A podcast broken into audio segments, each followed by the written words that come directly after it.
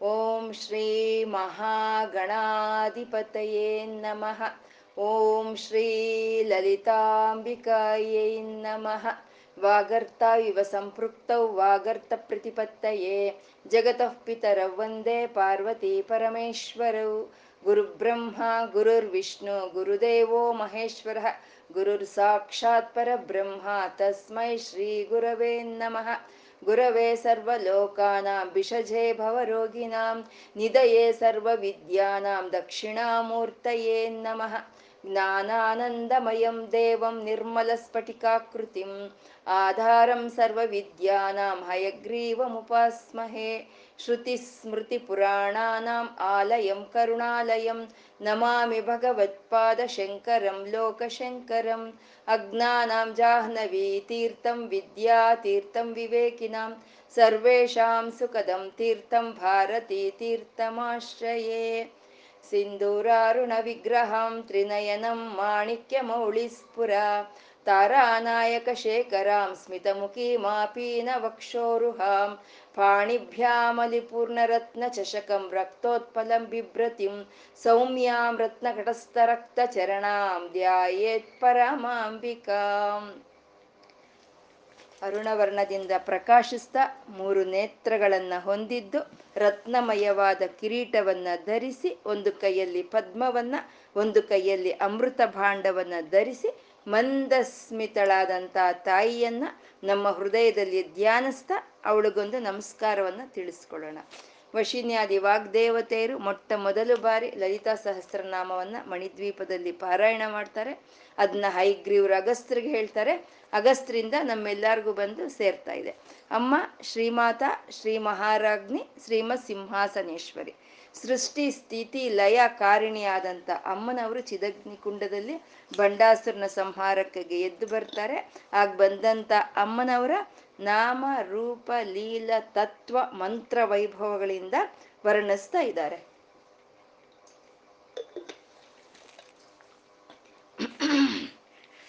ರತ್ನ ಕಿಂಕಿಣಿ ಮೇಕಲಾ ಅಂತಂದ್ರು, ರಮಾ ರಾಕೇಂದು ವದನ ಅಂತಂದ್ರು. ರಮಾ ಅಂದ್ರೆ ಲಕ್ಷ್ಮಿ ಅಂತ. ಲಕ್ಷ್ಮಿ ಅಂದ್ರೆ ಶ್ರೀ ಅಂತ.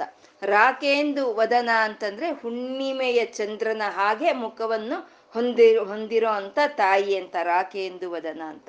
ಶ್ರೀ ಲಕ್ಷ್ಮಿ ಅಂದ್ರೆ ಶ್ರೀ ರಾಕೇಂದು ವದನ ಅಂದ್ರೆ ಪೂರ್ಣ, ಪರಿಪೂರ್ಣತ್ವಕ್ಕೆ ಸಂಕೇತ. ಪೂರ್ಣತ್ವ ಅಂದ್ರೆ ವೃತ್ತ. ಆ ವೃತ್ತವೇ ಸಂಕೋಚಗೊಂಡಾಗ ಅದು ಒಂದು ಬಿಂದು ಆಗುತ್ತೆ. ಅಂದ್ರೆ ಬಿಂದು ಅಂದ್ರೆ ನಾವೊಂದು ಸೊನ್ನೆ ಅಂತಾನು ಅನ್ಕೋಬಹುದು ಮತ್ತೆ ಬಿಂದು ಅಂತ ವೇದಾಂತ ಪರಿಭಾಷೆಯಲ್ಲಿ ಹೇಳೋ ಅಂತ ಬಿಂದು ಅಂದ್ರೆ ಬಿಂದು ಎಲ್ಲಿರುತ್ತೋ ಅಲ್ಲಿ ನಾದ ಅನ್ನೋದು ಇರುತ್ತೆ. ಅಂದ್ರೆ ಮೇಲೆ ರಮ ಅಂತ ಹೇಳಿರೋಂತ ನಾಮದಲ್ಲಿ ಇರೋಂತ ಶ್ರೀ ಜೊತೆಗೆ ಈ ನಾಮದಲ್ಲಿ ಹೇಳ್ತಾ ಇರೋಂಥ ನಾದ ಸೇರಿದ್ರೆ ಶ್ರೀಮ್ ಆಯ್ತು ಅಂದ್ರೆ ಶ್ರೀಂ ಬೀಜಾಕ್ಷರವನ್ನ ಈ ರಮ ರಾಕೇಂದು ವದನ ಅನ್ನೋ ನಾಮಗಳು ನಮ್ಗೆ ಹೇಳ್ತಾ ಇರೋವಂಥದ್ದು. ರಾಕೇಂದು ವದನ ಅಂದ್ರೆ ಹುಣ್ಣಿಮೆಯ ಚಂದ್ರ ಅಂತ ಹೇಳಿದ್ವಿ. ಹುಣ್ಣಿಮೆಯ ಚಂದ್ರ ಅಂದ್ರೆ ಹದಿನಾರು ಕಳೆಗಳಿಂದ ಶೋಭಾಯಮಾನವಾಗಿ ಪ್ರಕಾಶಿಸ್ತಾ ಇರುವಂತ ಚಂದ್ರನು ಹುಣ್ಣಿಮೆಯ ಚಂದ್ರನು ಅವನು ರಾಕೆ, ರಾಕೇಂದು ಅಂತ ಅವನು ಕರೀತಾರೆ. ಅಂದ್ರೆ ಇಲ್ಲಿ ಹದಿನಾರು ಅಂತ ಹೇಳಿದ್ದು ಷೋಡಶಾಕ್ಷರಿ ಮಂತ್ರವನ್ನ ಸಂಕೇತ ಮಾಡ್ತಾ ಇದ್ದಾರೆ. ಮತ್ತೆ ಹದಿನೈದು ಹದಿನೈದು ಅಕ್ಷರಗಳ ಇರೋಂಥ ಪಂಚದಶಾಕ್ಷರಿ ಮಂತ್ರಕ್ಕೆ ಇನ್ನೊಂದು ಶ್ರೀಂ ಬೀಜ ಸೇರಿದ್ರೆ ಅದೇ ಷೋಡಶಾಕ್ಷರಿ ಮಂತ್ರ ಆಗುತ್ತೆ. ರಮ ಅಂದ್ರೆ ಶ್ರೀ ಅಂತ, ರಾಕೇಂದು ವದನ ಅಂದ್ರೆ ನಾ ಒಂದು ನಾದ ಅಂತ. ಅದರಿಂದ ಶ್ರೀಂ ಬಂತು. ಷೋಡಶಾಕ್ಷರಿ ಮಂತ್ರವು ಮತ್ತೆ ಪಂಚದಶಾಕ್ಷರಿ ಮಂತ್ರವನ್ನ ಈ ಎರಡು ನಾಮಗಳು ಹೇಳ್ತಾ ಇದೆ. ರತ್ನ ಕಿಂಕಿಣಿ ಮೇಕಲ ಅಂತ ಹೇಳಿದ್ರು. ರತ್ ರಣತ್ ಕಿಂಕಿಣಿ ಮೇಕಲ ಅಂತ ಹೇಳಿದ್ರು. ರಣತ್ ಅಂದ್ರೆ ಶಬ್ದ ಮಾಡೋದು ಅಂತ. ಕಿಂಕಿಣಿಗಳು ಅಂದ್ರೆ ಗಜ್ಜೆಗಳು ಅಂದ್ರೆ ಅದನ್ನೇ ಮಣಿಗಳು ಅಂತ ಹೇಳ್ತೀವಿ. ಆ ಗಜ್ಜೆಗಳು ನಾದ ಮಾಡ್ತಾ ಇರೋಂಥ ಮೇಕಲ ಅಂದ್ರೆ ಡಾಬನ್ನು ಅಮ್ಮನವ್ರು ಧರಿಸಿದ್ದಾರೆ ಅಂತ. ಅಂದ್ರೆ ಅಮ್ಮನವರು ಧರಿಸಿರೋ ಅಂತ ಡಾಬಿನಿಂದ ಆ ಮಣಿಗಳೆಲ್ಲ ಶಬ್ದ ಮಾಡ್ತಾ ಇದೆ ಅಂತ. ಯಾವುದು ಆ ಮಣಿಗಳು ಅಂದ್ರೆ ಮಂತ್ರಗಳೇ. ನಾವು ಹೇಳ್ಕೊಂಡು ಬರ್ತಾ ಇದ್ದೀವಿ. ಅಮ್ಮನವರ ಎಲ್ಲಾ ಆಭರಣಗಳನ್ನು ಅವು ಮಂತ್ರಗಳೇ ಅಂತ ಹೇಳ್ಕೊಂಡು ಬರ್ತಾ ಇದೀವಿ ಇಲ್ಲಿ ಮಣಿಗಳು ಅಂತ ಏನ್ ಹೇಳ್ತಾ ಇದ್ದಾರೋ ಅವೆಲ್ಲ ಮಂತ್ರಗಳೇ.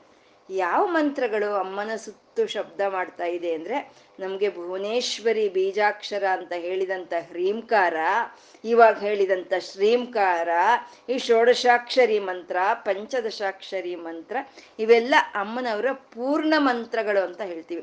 ಈ ಪೂರ್ಣ ಮಂತ್ರಗಳು ಎಲ್ಲವೂ ಅಮ್ಮನ ಸುತ್ತ ಡಾಬಿನ ಹಾಗೆ, ಮೇಕಲೆ ಹಾಗೆ ಸುತ್ತಕೊಂಡು ಶಬ್ದ ಮಾಡ್ತಾ ಇದೆ ಅಂತ ರಣತ್ಕಿಂಕಿಣಿ ಮೇಕಲ ಅಂತ ಅಂದ್ರೆ. ಇದನ್ನೇ ಕೊಣತ್ಕ್ವಾಂಚೀಧಾಮ ಅಂತಂದ್ರು ಶಂಕರರು. ಕೊಣತ್ಕ್ವಾಂಚೀಧಾಮ ಅಂದ್ರೆ ಅಮ್ಮನವರು ಜ ಶಬ್ದ ಮಾಡ್ತಾ ಇರೋ ಅಂತ ಒಂದು ನಾಭಿಯನ್ನ ಧರಿಸಿದ್ದಾರೆ ಅಂತ. ಅಂದ್ರೆ ಕಂಚಿ ಕಾಮಾಕ್ಷಿ ನಾಭಿ ಸ್ಥಾನ ಓಡ್ಯಾಣ ಸ್ಥಾನ ಅಂತ ಹೇಳೋದು. ಮೂಲಾಧಾರ ಅನ್ನೋದು ತಿರುವಾರೂರು. ಆದ್ರೆ ನಾಭಿಸ್ಥಾನ ಕಂಚಿ ಕಾಮಾಕ್ಷಿಯ ಸ್ಥಾನ ಅಂತ ಹೇಳೋವಂಥದ್ದು. ಹಾಗೆ ಅಮ್ಮನವರ ಪೂರ್ಣ ಮಂತ್ರಗಳಾದಂಥ ಶ್ರೀಂ ಹ್ರೀಂ ಅನ್ನೋವು ಪಂಚದಶಾಕ್ಷರಿ, ಷೋಡಶಾಕ್ಷರಿ ಮಂತ್ರಗಳು ಅಮ್ಮನ ಸುತ್ತ ಒಂದು ಡಾಬಿನ ಹಾಗೆ ಅವು ಶಬ್ದ ಮಾಡ್ತಾ ಇದೆ ಅಂತ. ಇದನ್ನೇ ಮಣಿದ್ವೀಪ ನಿವಾಸಿನಿ ಅಂತಾನು ಹೇಳ್ತೀರಿ. ಮಣಿದ್ವೀಪ ಅಂದ್ರೆ ಮಧ್ಯದಲ್ಲಿ ಇರ್ತಾಳೆ ತಾಯಿ. ಇವಾಗ ಮೇಕಲ ಅಂದ್ರೆ ಡಾಬು. ಆ ಡಾಬಿನ ಮಧ್ಯದಲ್ಲಿ ಅಮ್ಮ ಇದ್ದಾಳೆ ಅಂದ್ರೆ ಮಣಿದ್ವೀಪ ಅಂದ್ರೆ ಮಂತ್ರಮಯವಾದಂಥ ದ್ವೀಪ. ಆ ಮಂತ್ರಮಯವಾದಂಥ ದ್ವೀಪದ ಮಧ್ಯದಲ್ಲಿ ಇರೋಂಥ ಲಲಿತಾ ತ್ರಿಪುರ ಸುಂದರಿ, ಅವಳು ರತ್ನ ಕಿಂಕಿಣಿ ಮೇಕಲ ಅಂತಂದ್ರು, ರಮ ರಾಕೇಂದು ವದನ ಅಂತಂದ್ರು. ಅವಳು ರತಿಪ್ರಿಯ ಭಕ್ತಿ ರೂಪವು ಅವಳೆ. ಆ ಭಕ್ತರು ಅಂದ್ರೆ ಇಷ್ಟಪಡುವಂತ ತಾಯಿ, ಆ ರತಿ ರತಿ ರೂಪಳು, ರತಿಪ್ರಿಯಳು ಅಂತ. ರಕ್ಷಾಕರಿ ರಾಕ್ಷಸಗ್ನಿ ನಮ್ಗೆ ಬಂದಿರೋ ಅಂತ ಒಂದು ಭಕ್ತಿಯನ್ನ, ನಮ್ಗೆ ಕೊಡೋ ಅಂತ ಭಕ್ತಿಯನ್ನ ಕೊಟ್ಟು ಅದು ಕೊನೆವರೆಗೆ ನಮ್ಮಲ್ಲಿ ಉಳಿಯೋ ಹಾಗೆ ಮಾಡೋ ಅಂತ ತಾಯಿ ರಾಕ್ಷಸಗ್ನಿ ಅಂತಂದ್ರು. ರಮಾ, ರಾಮ ರಮಣ ಲಂಪಟ ಅಂದ್ರು. ರಾಮ ಅಂತಂದ್ರೆ ಹೆಣ್ಣಿನ ಸ್ವರೂಪ. ಈ ಸೃಷ್ಟಿಯಲ್ಲಿ ಇರೋದು ಎರಡೇ. ಒಂದು ಪುರುಷಲಿಂಗ ಒಂದು ಸ್ತ್ರೀಲಿಂಗ. ಪುರುಷಲಿಂಗ ಅಂತ ಅಂದ್ರೆ ಹೆಣ್ಣು ಮಕ್ಕಳು. ಅಂದ್ರೆ ಎಲ್ಲಾ ಹೆಂಗಸರಲ್ಲೂ ಇರುವಂತ ವಿಭೂತಿಯ ಒಂದು ಸ್ವರೂಪವೇ ರಾಮ ಅಂತ ಹೇಳೋದು. ಎಲ್ಲ ಗಂಡಸರಲ್ಲಿ ಇರೋಂಥ ಆ ಲಕ್ಷಣವನ್ನೇ, ಆ ವಿಭೂತಿಯನ್ನೇ ಶಿವ ವಿಭೂತಿ ಅಂತ ನಾವು ಹೇಳೋ ಅಂಥದ್ದು. ಹಾಗೆ ತಾಯಿ ರಾಮ ಅಂತಂದ್ರೆ, ರಾಮ ಅಂದ್ರು ರಮ ರಾಮಹ ಅಂತಂದ್ರು ಎರಡು ಒಂದೇ. ತಾಯಿ ಶ್ರೀ ಶ್ರೀ ಲಲಿತಾಂಬ ಶ್ರೀರಾಮೋ ಲಲಿತಾಂಬಿಕಾ ಅಂತ ಹೇಳೋವಂಥದ್ದು. ಶ್ರೀರಾಮ ಕೋದಂಡವನ್ನ ಇಟ್ಕೊಂಡಿರ್ತಾನೆ. ತಾಯಿ ಇಕ್ಷು ಕೋದಂಡವನ್ನ ಧರಿಸಿರ್ತಾಳೆ ಅಷ್ಟೇನೆ. ಶ್ರೀಕೃಷ್ಣೋ ಶ್ಯಾಮಲಾಂಬಿಕಾ ಅಂತ ಹೇಳುವಂಥದ್ದು. ಕೃಷ್ಣನು ಒಂದೇ ಲಲಿತೆನೂ ಒಂದೇ ಅಂತ ರಾಮ ರಮಣ ಲಂಪಟ ಅಂದ್ರು. ಈ ತಾಯಿಗೆ ರಮಣನಿಗೆ, ರಮಣನ ಮೇಲೆ ಲಂಪಟ. ರಮಣ ಅಂತಂದ್ರೆ ಯಾರು ನಮ್ಗೆ ಆನಂದವನ್ನು ಕೊಡ್ತಾರೋ ಅಂತ ಅವ್ರನ್ನ ನಾವು ರಮಣ ಅಂತ ಹೇಳ್ತೀವಿ. ಅಮ್ಮನವ್ರಿಗೆ ಆನಂದ ಕೊಡೋದು ಯಾರು? ಪರಬ್ರಹ್ಮನೇ. ಹಾಗಾಗಿ ಅಮ್ಮನವರ ರಮಣ ಅಂದ್ರೆ ಶಿವನ. ಯಾವಾಗ್ಲೂ ಶಿವನ ಧ್ಯಾನವನ್ನೇ ಮಾಡೋ ಅಂತ ನಿಜಭರ್ತೃ ಮುಖಾಂಬೋಜ ಚಿಂತನಾಯೇ ನಮೋ ನಮಃ. ಆ ತಾಯಿ ರಮಣ ಲಂಪಟ ಅಂತಂದ್ರು. ಇಲ್ಲಿಗೆ ರಕಾರ ನಾಮಗಳು ಮುಗೀತು. ರಕಾರ ನಾಮಗಳು ಮುಗೀತು. ರಕಾರ ಅಂತಂದ್ರೆ ಅಂದ ಅಂತ ಹೇಳ್ಕೊಂಡ್ವಿ, ಆನಂದ ಅಂತ ಹೇಳ್ಕೊಂಡ್ವಿ. ಅಂದ್ರೆ ಯಾವಾಗ್ಲೂ ಅಂದವೇ ಆನಂದ ಅಲ್ಲ. ಅಂದವಾಗ ಅಂದವಾಗಿದ್ರೆ ನಮ್ಗೆ ಆನಂದ ಸಿಕ್ಕಲ್ಲ. ನಾವು ಆನಂದವಾಗಿದ್ರೆ ನಮ್ಮಲ್ಲಿ ಆ ಅಂದ ಅನ್ನೋದು ಸಿಕ್ಕುತ್ತೆ ಅಂತ ಆ ಅಂದವನ್ನ, ಆ ಆನಂದವನ್ನ ಹೇಳಿದಂತ ನಾಮಗಳು ರಕಾರ ನಾಮಗಳು ಮುಗೀತು. ಇನ್ನ ಅಂದಕ್ಕೆ ಆ ಆನಂದಕ್ಕೆ ಯಾವುದು ಮೂಲ ಕಾರಣ ಅಂತ ಕಕಾರ ನಾಮಗಳು ಹೇಳ್ತಾ ಇದ್ದಾರೆ. ಕಕಾರ ನಾಮಗಳು ಆ ಅಂದಕ್ಕಾಗ್ಬೋದು, ಆ ಆನಂದಕ್ಕಾಗ್ಬೋದು, ಅವೇ ಮೂಲ ಅಂತ ಕಕಾರ ನಾಮಗಳನ್ನ ಇಲ್ಲಿ ಹೇಳ್ತಾ ಇದ್ದಾರೆ.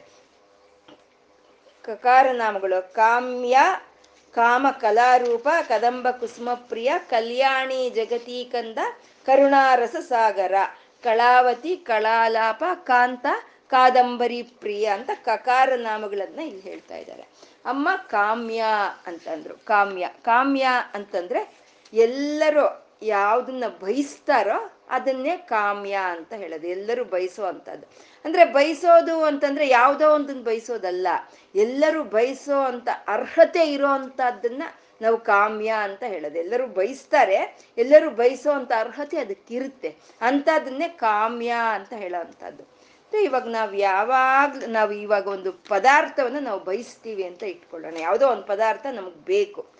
ಯಾಕೆ ನಾವು ಆ ಪದಾರ್ಥ ಬೇಕು ಅಂತ ನಾವು ಅನ್ಕೊಳ್ತಾ ಇದ್ದೀವಿ ಅಂದ್ರೆ ಅದರಿಂದ ಬರೋ ಅಂತ ಆನಂದಕ್ಕಾಗಿ ನಾವು ಬೇಕು ಅಂತ ಅನ್ಕೊಳ್ತಾ ಇದ್ದೀವಿ ಆ ಪದಾರ್ಥವನ್ನು ನಾವು ಪಡ್ಕೊಂಡ್ರೆ ನಮಗೆ ಆನಂದ ಅನ್ನೋದು ಸಿಕ್ಕುತ್ತೆ. ಹಾಗಾಗಿ ನಾವು ಆ ವಸ್ತುವನ್ನು ನಾವು ಬೇಡ್ಕೊಳ್ತಾ ಇದ್ದೀವಿ ಅಥವಾ ಯಾವುದೇ ಒಂದು ವಸ್ತುವನ್ನ ನಾವು ಬೇಡ್ಕೊಂಡಾಗ, ಯಾವುದೇ ವಸ್ತು ಬೇಕು ಅಂತ ನಾವು ಒಂದು ಕೋರಿಕೆಯನ್ನ ಇಟ್ಕೊಂಡಾಗ ಆ ವಸ್ತು ನಮ್ಮ ಹತ್ರ ಬಂದ್ರೆ ಅದು ನಮ್ಗೆ ದುಃಖವನ್ನು ಕೊಡುತ್ತೆ ಅಂದ್ರೆ ನಾವು ಅದನ್ನ ಬಯಸ್ತೀವಾ?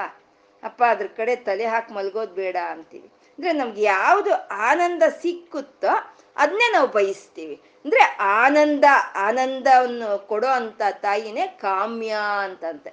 ನಾವು ಏನು ಬಯಸಿದ್ರೆ ಅದನ್ನ ಕೊಡೋ ಅಂತ ತಾಯಿ ಕಾಮ್ಯ ಅಂತ ಹೇಳೋವಂಥದ್ದು ಅಂದ್ರೆ ಆನಂದ ಸ್ವರೂಪಿಣಿ ಅಂತ, ಕಾಮ್ಯ ಅಂದ್ರೆ ಆನಂದ ಅಂತ.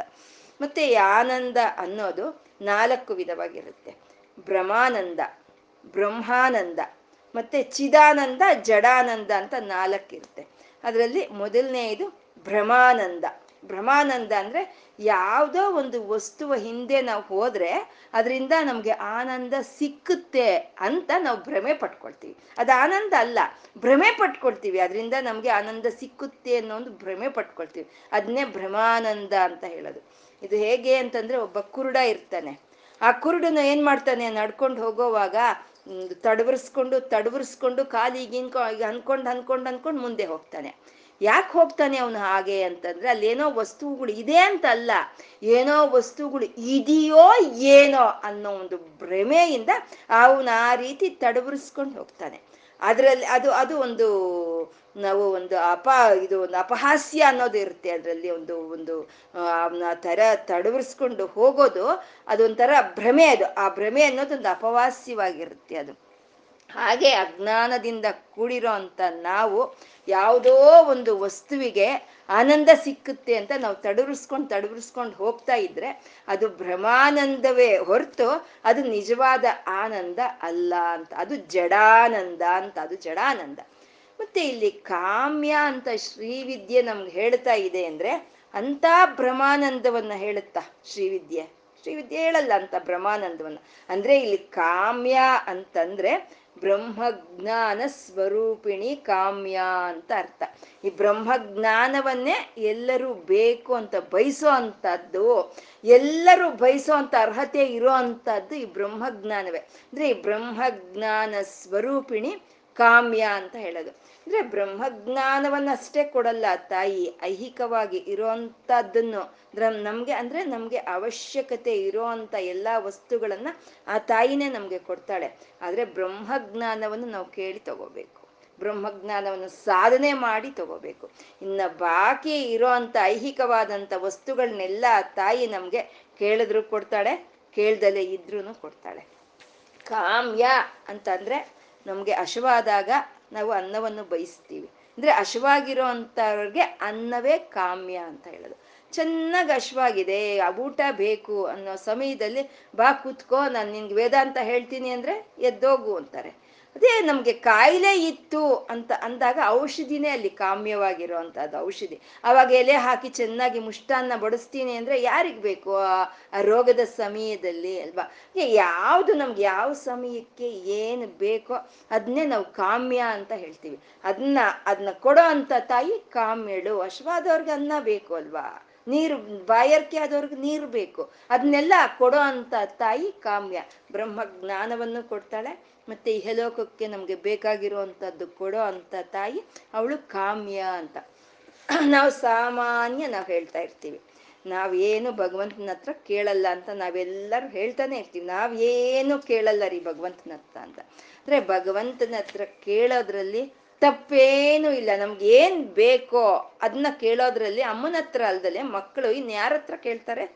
ಕೇಳ್ಬೇಕು. ಕೇಳೋದ್ರಲ್ಲಿ ಏನು ತಪ್ಪು ಇಲ್ಲ. ಯಾವಾಗ ಕೇಳೋದು ನಿಲ್, ನಿಂತೋಗುತ್ತೆ. ನಮ್ಗಿನ್ನೇನು ಬೇಕಾಗಿಲ್ಲ. ನಮ್ಗೆ ಯಾವುದು ಬೈಕೇನೇ ಇಲ್ಲ ಅನ್ನೋ ಒಂದು ಸ್ಥಿತಿಗೆ ನಾವು ಹೋದ್ರೆ ಆವಾಗ ಅದು ಸರಿ ಹೋಗುತ್ತೆ. ಹೊರತು ನಮ್ಗೆ ಬೈಕೆ ಅಂತ ಇದ್ಮೇಲೆ ನಾವು ಅಮ್ಮನವ್ರನ್ನ ಕೇಳಲೇಬೇಕು. ನಾವು ಅದನ್ನ ಪಡ್ಕೊಳ್ಳೇಬೇಕು. ಅವಳು ನಮ್ಗೆ ಕೊಡೋ ಅಂತ ಅವಳವಳು ಕಾಮ್ಯ ಅಂತ. ಒಂದು ಮಗು ಆಟ ಆಡ್ತಾ ಇದೆ. ಅಮ್ಮ ಕೆಲಸ ಮಾಡ್ಕೊಳ್ತಾ ಇದೆ. ಆ ಮಗುಗೆ ಹಶುವಾಗ್ಲಿಲ್ಲ ಅಂದ್ರೆ ಪರವಾಗಿಲ್ಲ. ಅಮ್ಮ ಕೈ ಪುರ್ಸೊತ್ ಮಾಡ್ಕೊಂಡು ಬಂದು ಅನ್ನ ಬಡಿಸೋವರೆಗೂ ಕಾಯೋದ್ರಲ್ಲಿ ಅರ್ಥ ಇದೆ. ಇಲ್ಲ, ಮಗುಗೆ ಹಶವಾಗ್ತಾ ಇದೆ ಅಂದ್ರೆ ಅಮ್ಮನನ್ನು ಕೇಳಬೇಕು ಅಲ್ವಾ? ಅಮ್ಮ ನಂಗೆ ಹಶವಾಗ್ತಾ ಇದೆ ಅಂತ ಕೇಳಬೇಕು. ಕೇಳೋದ್ರಲ್ಲಿ ಏನು ತಪ್ಪಿದೆ? ಅವಾಗ ಅಮ್ಮ ಬಡಿಸ್ತಾಳೆ.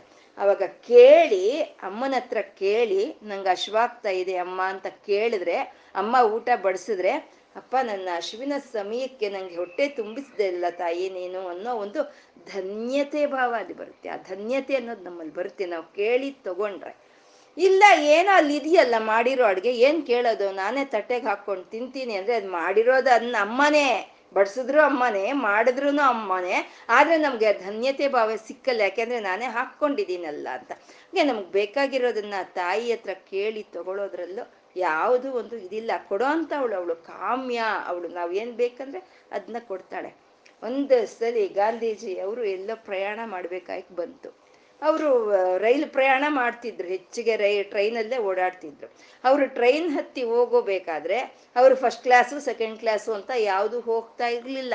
ಅವ್ರು ಹೋಗ್ತಾ ಇದ್ದಿದ್ದೆ ಜನರಲ್ ಕ್ಲಾಸ್ಗೆ ಹೋಗ್ತಾ ಇದ್ದಿದ್ದು ಅದನ್ನೇ ನಾವು ಗಾಂಧಿ ಕ್ಲಾಸು ಅಂತ ಕರಿತೀವಿ ಇವಾಗ. ಆ ಒಂದು ಜನರಲ್ ಕ್ಲಾಸ್ಗೆ ಅವ್ರು ಹೋಗ್ತಾ ಇದ್ದಿದ್ದು. ಹಾಗೆ ಒಂದು ಸಲಿ ಯಾವುದೋ ಕೆಲ್ಸದ ಮೇಲೆ ಎಲ್ಲೋ ಹೋಗ್ಬೇಕು ಅಂತ ಅವ್ರು ಹೊರಟಾಗ ಟ್ರೈನ್ ಹತ್ತಿ ನಿಂತ್ಕೊಂಡ್ರು ಕುಂದು ವಿಪರೀತ ಜ್ವರ ಅವ್ರಿಗೆ. ವಿಪರೀತ ಜ್ವರ, ನಿಲ್ಲಕ್ಕೆ ಆಗ್ದಲೇ ಇರೋಷ್ಟು ಜ್ವರ ಅವ್ರಿಗೆ ಗಾಂಧೀಜಿ ಅವ್ರಿಗೆ. ಆದ್ರೆ ಅವ್ರು ಯಾರನ್ನು ಸೀಟ್ ಕೊಡು ಅಂತ ಯಾರನ್ನು ಕೇಳಲಿಲ್ಲ ಅವರು. ಅವ್ರೇನ್ ಮಾಡಿದ್ರು? ಕಣ್ಣು ಮುಚ್ಕೊಂಡ್ರು ರಾಮ ರಾಮ ಜಪ ಜಪ ಮಾಡ್ತಾ ನಿಂತ್ರಂತೆ. ಅವ್ರು ಯಾರೋ ಒಬ್ರು ಎದ್ದು ಸೀಟ್ ಕೊಡ್ಸಿದ್ರಂತೆ. ಸೀಟ್ ಕೊಡಿ ಅಂತ ಕೇಳಲಿಲ್ಲ ಗಾಂಧೀಜಿ ಅವರು. ಆ ಸೀಟ್ ಕೊಟ್ರೆ ಅಪ್ಪ ಶ್ರೀರಾಮ, ನನ್ನ ಒಂದು ಇದನ್ನ ನೀನು ಅರ್ಥ ಮಾಡ್ಕೊಂಡು ನೀನು ನನಗೆ ಸೀಟ್ ಕೊಡ್ಸಿದ್ಯಾ ತಂದೆ ಅಂತ ನಮಸ್ಕಾರ ಮಾಡ್ಕೊಂಡ್ರಂತೆ ಇದು ಕಾಮ್ಯ, ಬೇಕಾಗಿರೋನ್ ಕೊಡ್ತಾಳೆ. ಏನು ನಾನು ರಾಮನನ್ನೇನ್ ಕೇಳೋದು? ನನ್ಗೇನ್ ಬಾಯಿ ಇಲ್ವಾ? ನನ್ಗೇನ್ ಕೈಕಾಲಿಲ್ವಾ ಬಾಯಿ ಇಲ್ವಾ? ಕೇಳ್ತೀನಿ, ನಿನ್ಗೇನ್ ಮನುಷ್ಯತ್ವ ಇಲ್ವೇನಪ್ಪ? ನಂಗೆ ಜ್ವರ ಬಂದಿದೆ, ಸೀಟ್ ಬಿಟ್ಕೊಡು ಅಂತ ನಾವು ಕೇಳಬಹುದಾ? ಆಗ ನಾವು ಕೇಳ್ದಾಗ ಕೊಟ್ರು ಆ ತಾಯಿ ಕೊಡ್ಸಿದ್ರೇನೆ ಅದು ಸಿಕ್ಕುತ್ತೆ. ಇಲ್ಲ ಅಂದ್ರೆ ಚಿಲ್ಲರೆ ಕೇಳಿದ್ದಕ್ಕೆ ಒಂದು ಮರ್ಡರ್ ಆಗಿರೋ ಅಂತ ಎಷ್ಟೋ ನಾವು ಕೇಳ್ತಾ ಇರ್ತೀವಲ್ವಾ? ಅಂದ್ರೆ ನಾವು ಕೇಳಿದ್ರು, ಅದ್ ಕೇಳಿ ನಾವು ತಗೊಂಡ್ರು ಅದ್ ನಮಗೆ ಬರ್ಬೇಕು ಅಂದ್ರೆ ಆ ತಾಯಿ ಅನುಗ್ರಹ ಇರ್ಬೇಕು. ಹಾಗೆ ಅವ್ರನ್ನ ಇವ್ರು ಕೇಳೋ ಬದ್ಲು ಆ ತಾಯಿನ ಕೇಳಿದ್ರೆ ಸರಿ ನಮ್ಗೆ ಬೇಕಾಗಿರೋ ಆ ತಾಯಿ ನಮ್ಗೆ ಅವಳೆ ಕೊಡ್ತಾಳೆ ಅಂತ ಅವಳು ಕಾಮ್ಯ. ಬ್ರಹ್ಮಜ್ಞಾನವನ್ನು ಕೊಡ್ತಾಳೆ. ಆ ಬ್ರಹ್ಮಜ್ಞಾನ ಆನಂದವನ್ನು ಕೊಡ್ತಾಳೆ. ಇಹಲೋಕಕ್ಕೆ ಬೇಕಾಗಿರೋ ಅಂತ ಎಲ್ಲವನ್ನು ಕೊಡೋ ಅಂತ ತಾಯಿ ಅವಳು ಕಾಮ್ಯ ಅಂತ. ಅಂದ್ರೆ ಕಾಮ್ಯ ಅಂದ್ರೆ ನಾವು ಏನನ್ನು ಕೇಳಿದ್ರೆ, ಯಾವ ರೀತಿ ಕೇಳಿದ್ರೆ ಆ ರೀತಿ ಕೊಡ್ತಾಳೆ ಅವಳು. ನಾವು ಏನ್ ಕೇಳಿದ್ರೆ ಯಾವ ರೀತಿ ಕೇಳಿದ್ರೆ ಆ ರೀತಿ ಕೊಡ್ತಾಳೆ ಅವಳು. ಒಬ್ಬ ಒಂದು ಕಾಡಲ್ಲಿ ಪ್ರಯಾಣ ಮಾಡ್ತಾ ಹೊರಟನಂತೆ, ಒಂದು ಹಳ್ಳಿಗೆ ಹೋಗ್ಬೇಕು. ಕಾಡು ದಾಟ್ಕೊಂಡು ಹಳ್ಳಿಗೆ ಹೋಗ್ಬೇಕು. ಬೆಳಗ್ಗೆ ಆರು ಗಂಟೆಗೆ ಬಿಟ್ಟಿದ್ದಾನೆ ಮನೆ. ಮಧ್ಯಾಹ್ನ ಹನ್ನೆರಡು ಗಂಟೆ ಆಯ್ತು. ಬಿಸಿಲು ಅಂದ್ರೆ ಬಿಸಿಲು, ಸೋತ್ ಹೋಗಿದ್ದಾನೆ ಅವನು. ಏನ್ ಮಾಡ್ತಾನೆ? ಹೋಗಿ ಒಂದು ಮರದ ಕೆಳಗೆ ನಿಂತ್ಕೊಳ್ತಾನೆ. ಮರದ ಕೆಳಗಡೆ ನಿಂತ್ಕೊಂಡು ಒಬ್ಬ ಒಂದು ಸ್ವಲ್ಪ ನೆರಳು ಸಿಗ್ತಾ ಇದೆ. ಇವಾಗ ಒಂದು ತಣ್ಣಗೆ ಗಾಳಿ ಬಂದ್ಬಿಟ್ರೆ ಎಷ್ಟು ಚೆನ್ನಾಗಿರುತ್ತೆ ಅನ್ಕೊಂಡಂತೆ ಅವನು. ಬಂತಂತೆ ಗಾಳಿ, ತಣ್ಣನೆ ಗಾಳಿ ಬೀಸ್ತಂತೆ. ಆಗ ಹಬ್ಬ ತಣ್ಣನೆ ಗಾಳಿ ಬೀಸ್ತಾ ಇದೆ. ಇಲ್ಲೊಂದು ಮಂಚ ಇದ್ದಿದ್ರೆ ಎಷ್ಟು ಚೆನ್ನಾಗಿರ್ತಿತ್ತು, ನಾನು ಮಲ್ಕೊಂಡು ಹೋಗ್ಬೋದಾಗಿತ್ತು ಅನ್ಕೊಂಡಂತೆ. ಹಂಗೆ ಅನ್ಕೊಂಡು ಹಿಂಗೆ ತಿರ್ಗೋ ಅಷ್ಟೊತ್ತಿಗೆ ಅಲ್ಲಿ ಒಂದು ಸಿಮೆಂಟ್ ಬೆಂಚ್ ಇತ್ತಂತೆ ಮರದ ಪಕ್ಕದಲ್ಲಿ ಬೆಂಚ್ ಇತ್ತಂತೆ. ಹೋದ ಬೆಂಚ್ ಮೇಲೆ ಮಲ್ಕೊಂಡ. ಮಲ್ಕೊಂಡವನು ನೆರಳಿದೆ, ಗಾಳಿ ಬರ್ತಾ ಇದೆ, ಮಂಚ ಇದೆ. ಯಾವುದಾದ್ರೂ ಒಂದು ಸುಂದರವಾದ ಹೆಣ್ಣು ಬಂದು ನನ್ನ ಕಾಲು ಒತ್ತಿದ್ರೆ ಎಷ್ಟು ಚೆನ್ನಾಗಿರುತ್ತೆ ಅಂತ ಅವ್ನು ಅನ್ಕೊಂಡ್ರೆ ಅವ್ನು ನಿಜವಾಗ್ಲೂ ಸುಂದರವಾಗಿರೋ ಅಂತ ಒಂದು ಹೆಣ್ಣು ಬಂದು ಕಾಲು ಸುತ್ತಾ ಇದೆ ಅನ್ನೋ ಹಾಗೆ ಅವನಿಗೆ ಭಾವನೆ ಆಯ್ತಂತೆ. ಭಯ ಆಗೋಯ್ತು. ಅಲ್ಲಿವರೆಗೂ ಚೆನ್ನಾಗಿತ್ತು ಅವನ ಮನಸ್ಸು ಭಯ ಆಗೋಯ್ತು. ಇದೇನಪ್ಪ ಇದು? ಈ ಕಾಡಲ್ಲಿ ನೆರಳು ಬೇಕು ಅಂತೆ. ನೆರಳು ಬಂತು, ಗಾಳಿ ಬೇಕು ಅಂದ್ರೆ ಗಾಳಿ ಬಂತು, ಮಂಚ ಬೇಕು ಅಂದ್ರೆ ಮಂಚ ಬಂತು. ಇವಾಗ ಸುಂದರಿ ಬಂದು ಖಾಲಿ ಸಿಗ್ತಾ ಇದ್ದಾಳೆ. ಇದೆಲ್ಲ ದೆವ್ವ ಇರಬೇಕು ಅಂದ್ಕೊಂಡಂತೆ ಅವನಾಗ ಅಲ್ಲಿ ಅದ್ ಚೆನ್ನಾಗಿ ಅವನು ಯೋಚನೆ ಮಾಡೋವರೆಗೂ ಅದು ಚೆನ್ನಾಗೇ ಇತ್ತು. ಅವನು ಯಾವಾಗ ದೇವ್, ದೆವ್ವ ಅಂತ ಅನ್ಕೊಂಡೆ ಅಲ್ಲಿ ದೆವ್ವದಾಗೆ ಕಾಣಿಸ್ತಂತೆ ಹಾಗೆ ನಾವು ಯಾವ ರೀತಿ ಆ ತಾಯಿಯನ್ನ ಕೇಳ್ತೀವೋ ಆ ರೀತಿ ಆ ತಾಯಿ ನಮ್ಮನ್ಗೆ ನಮ್ಗೆಲ್ಲವನ್ನು ಕೊಡೋ ಅಂತ ತಾಯಿ ಅವಳು ಕಾಮ್ಯ ಅಂತ. ಕಾಮ್ಯ ಅನ್ನೋ ಹೆಸರುಗಳು ಅನೇಕವಾಗಿದೆ ಅಮ್ಮನವ್ರಿಗೆ. ಕಾಯಿಂದ ಬರುವಂತ ಹೆಸರುಗಳು ಅನೇಕವಾಗಿದೆ. ಅದರಲ್ಲಿ ಕಾಮಾಕ್ಯ ಅನ್ನೋದೊಂದು ಒಂದು ಕಾಮ, ಕಾಂತಿ, ಕಾ ಕಾಂತ ಅನ್ನೋದು ಕಾಮಾಂಗನಾಶಿನಿ ಅನ್ನೋದು. ಕಾಮಾಂಗನಾಶಿನಿ ಅಂದ್ರೆ ಮನ್ಮಥನ ನಾಶನಗೊಳಿಸಿದಂತ ತಾಯಿ ಅಂತ. ಅಂದ್ರೆ ಶಿವನಲ್ವಾ ನಾಶ ಮಾಡಿದ್ದು? ಅಂತಂದ್ರೆ ಶಿವನಿಗೂ ಪಾರ್ವತಿಗೂ ಏನು ಭೇದ ಇಲ್ಲ. ಯಾರು ಒಬ್ರು ಮಾಡಿದ್ರೆ ಇನ್ನೊಬ್ರು ಮಾಡ್ದಂಗೆ ಲೆಕ್ಕ.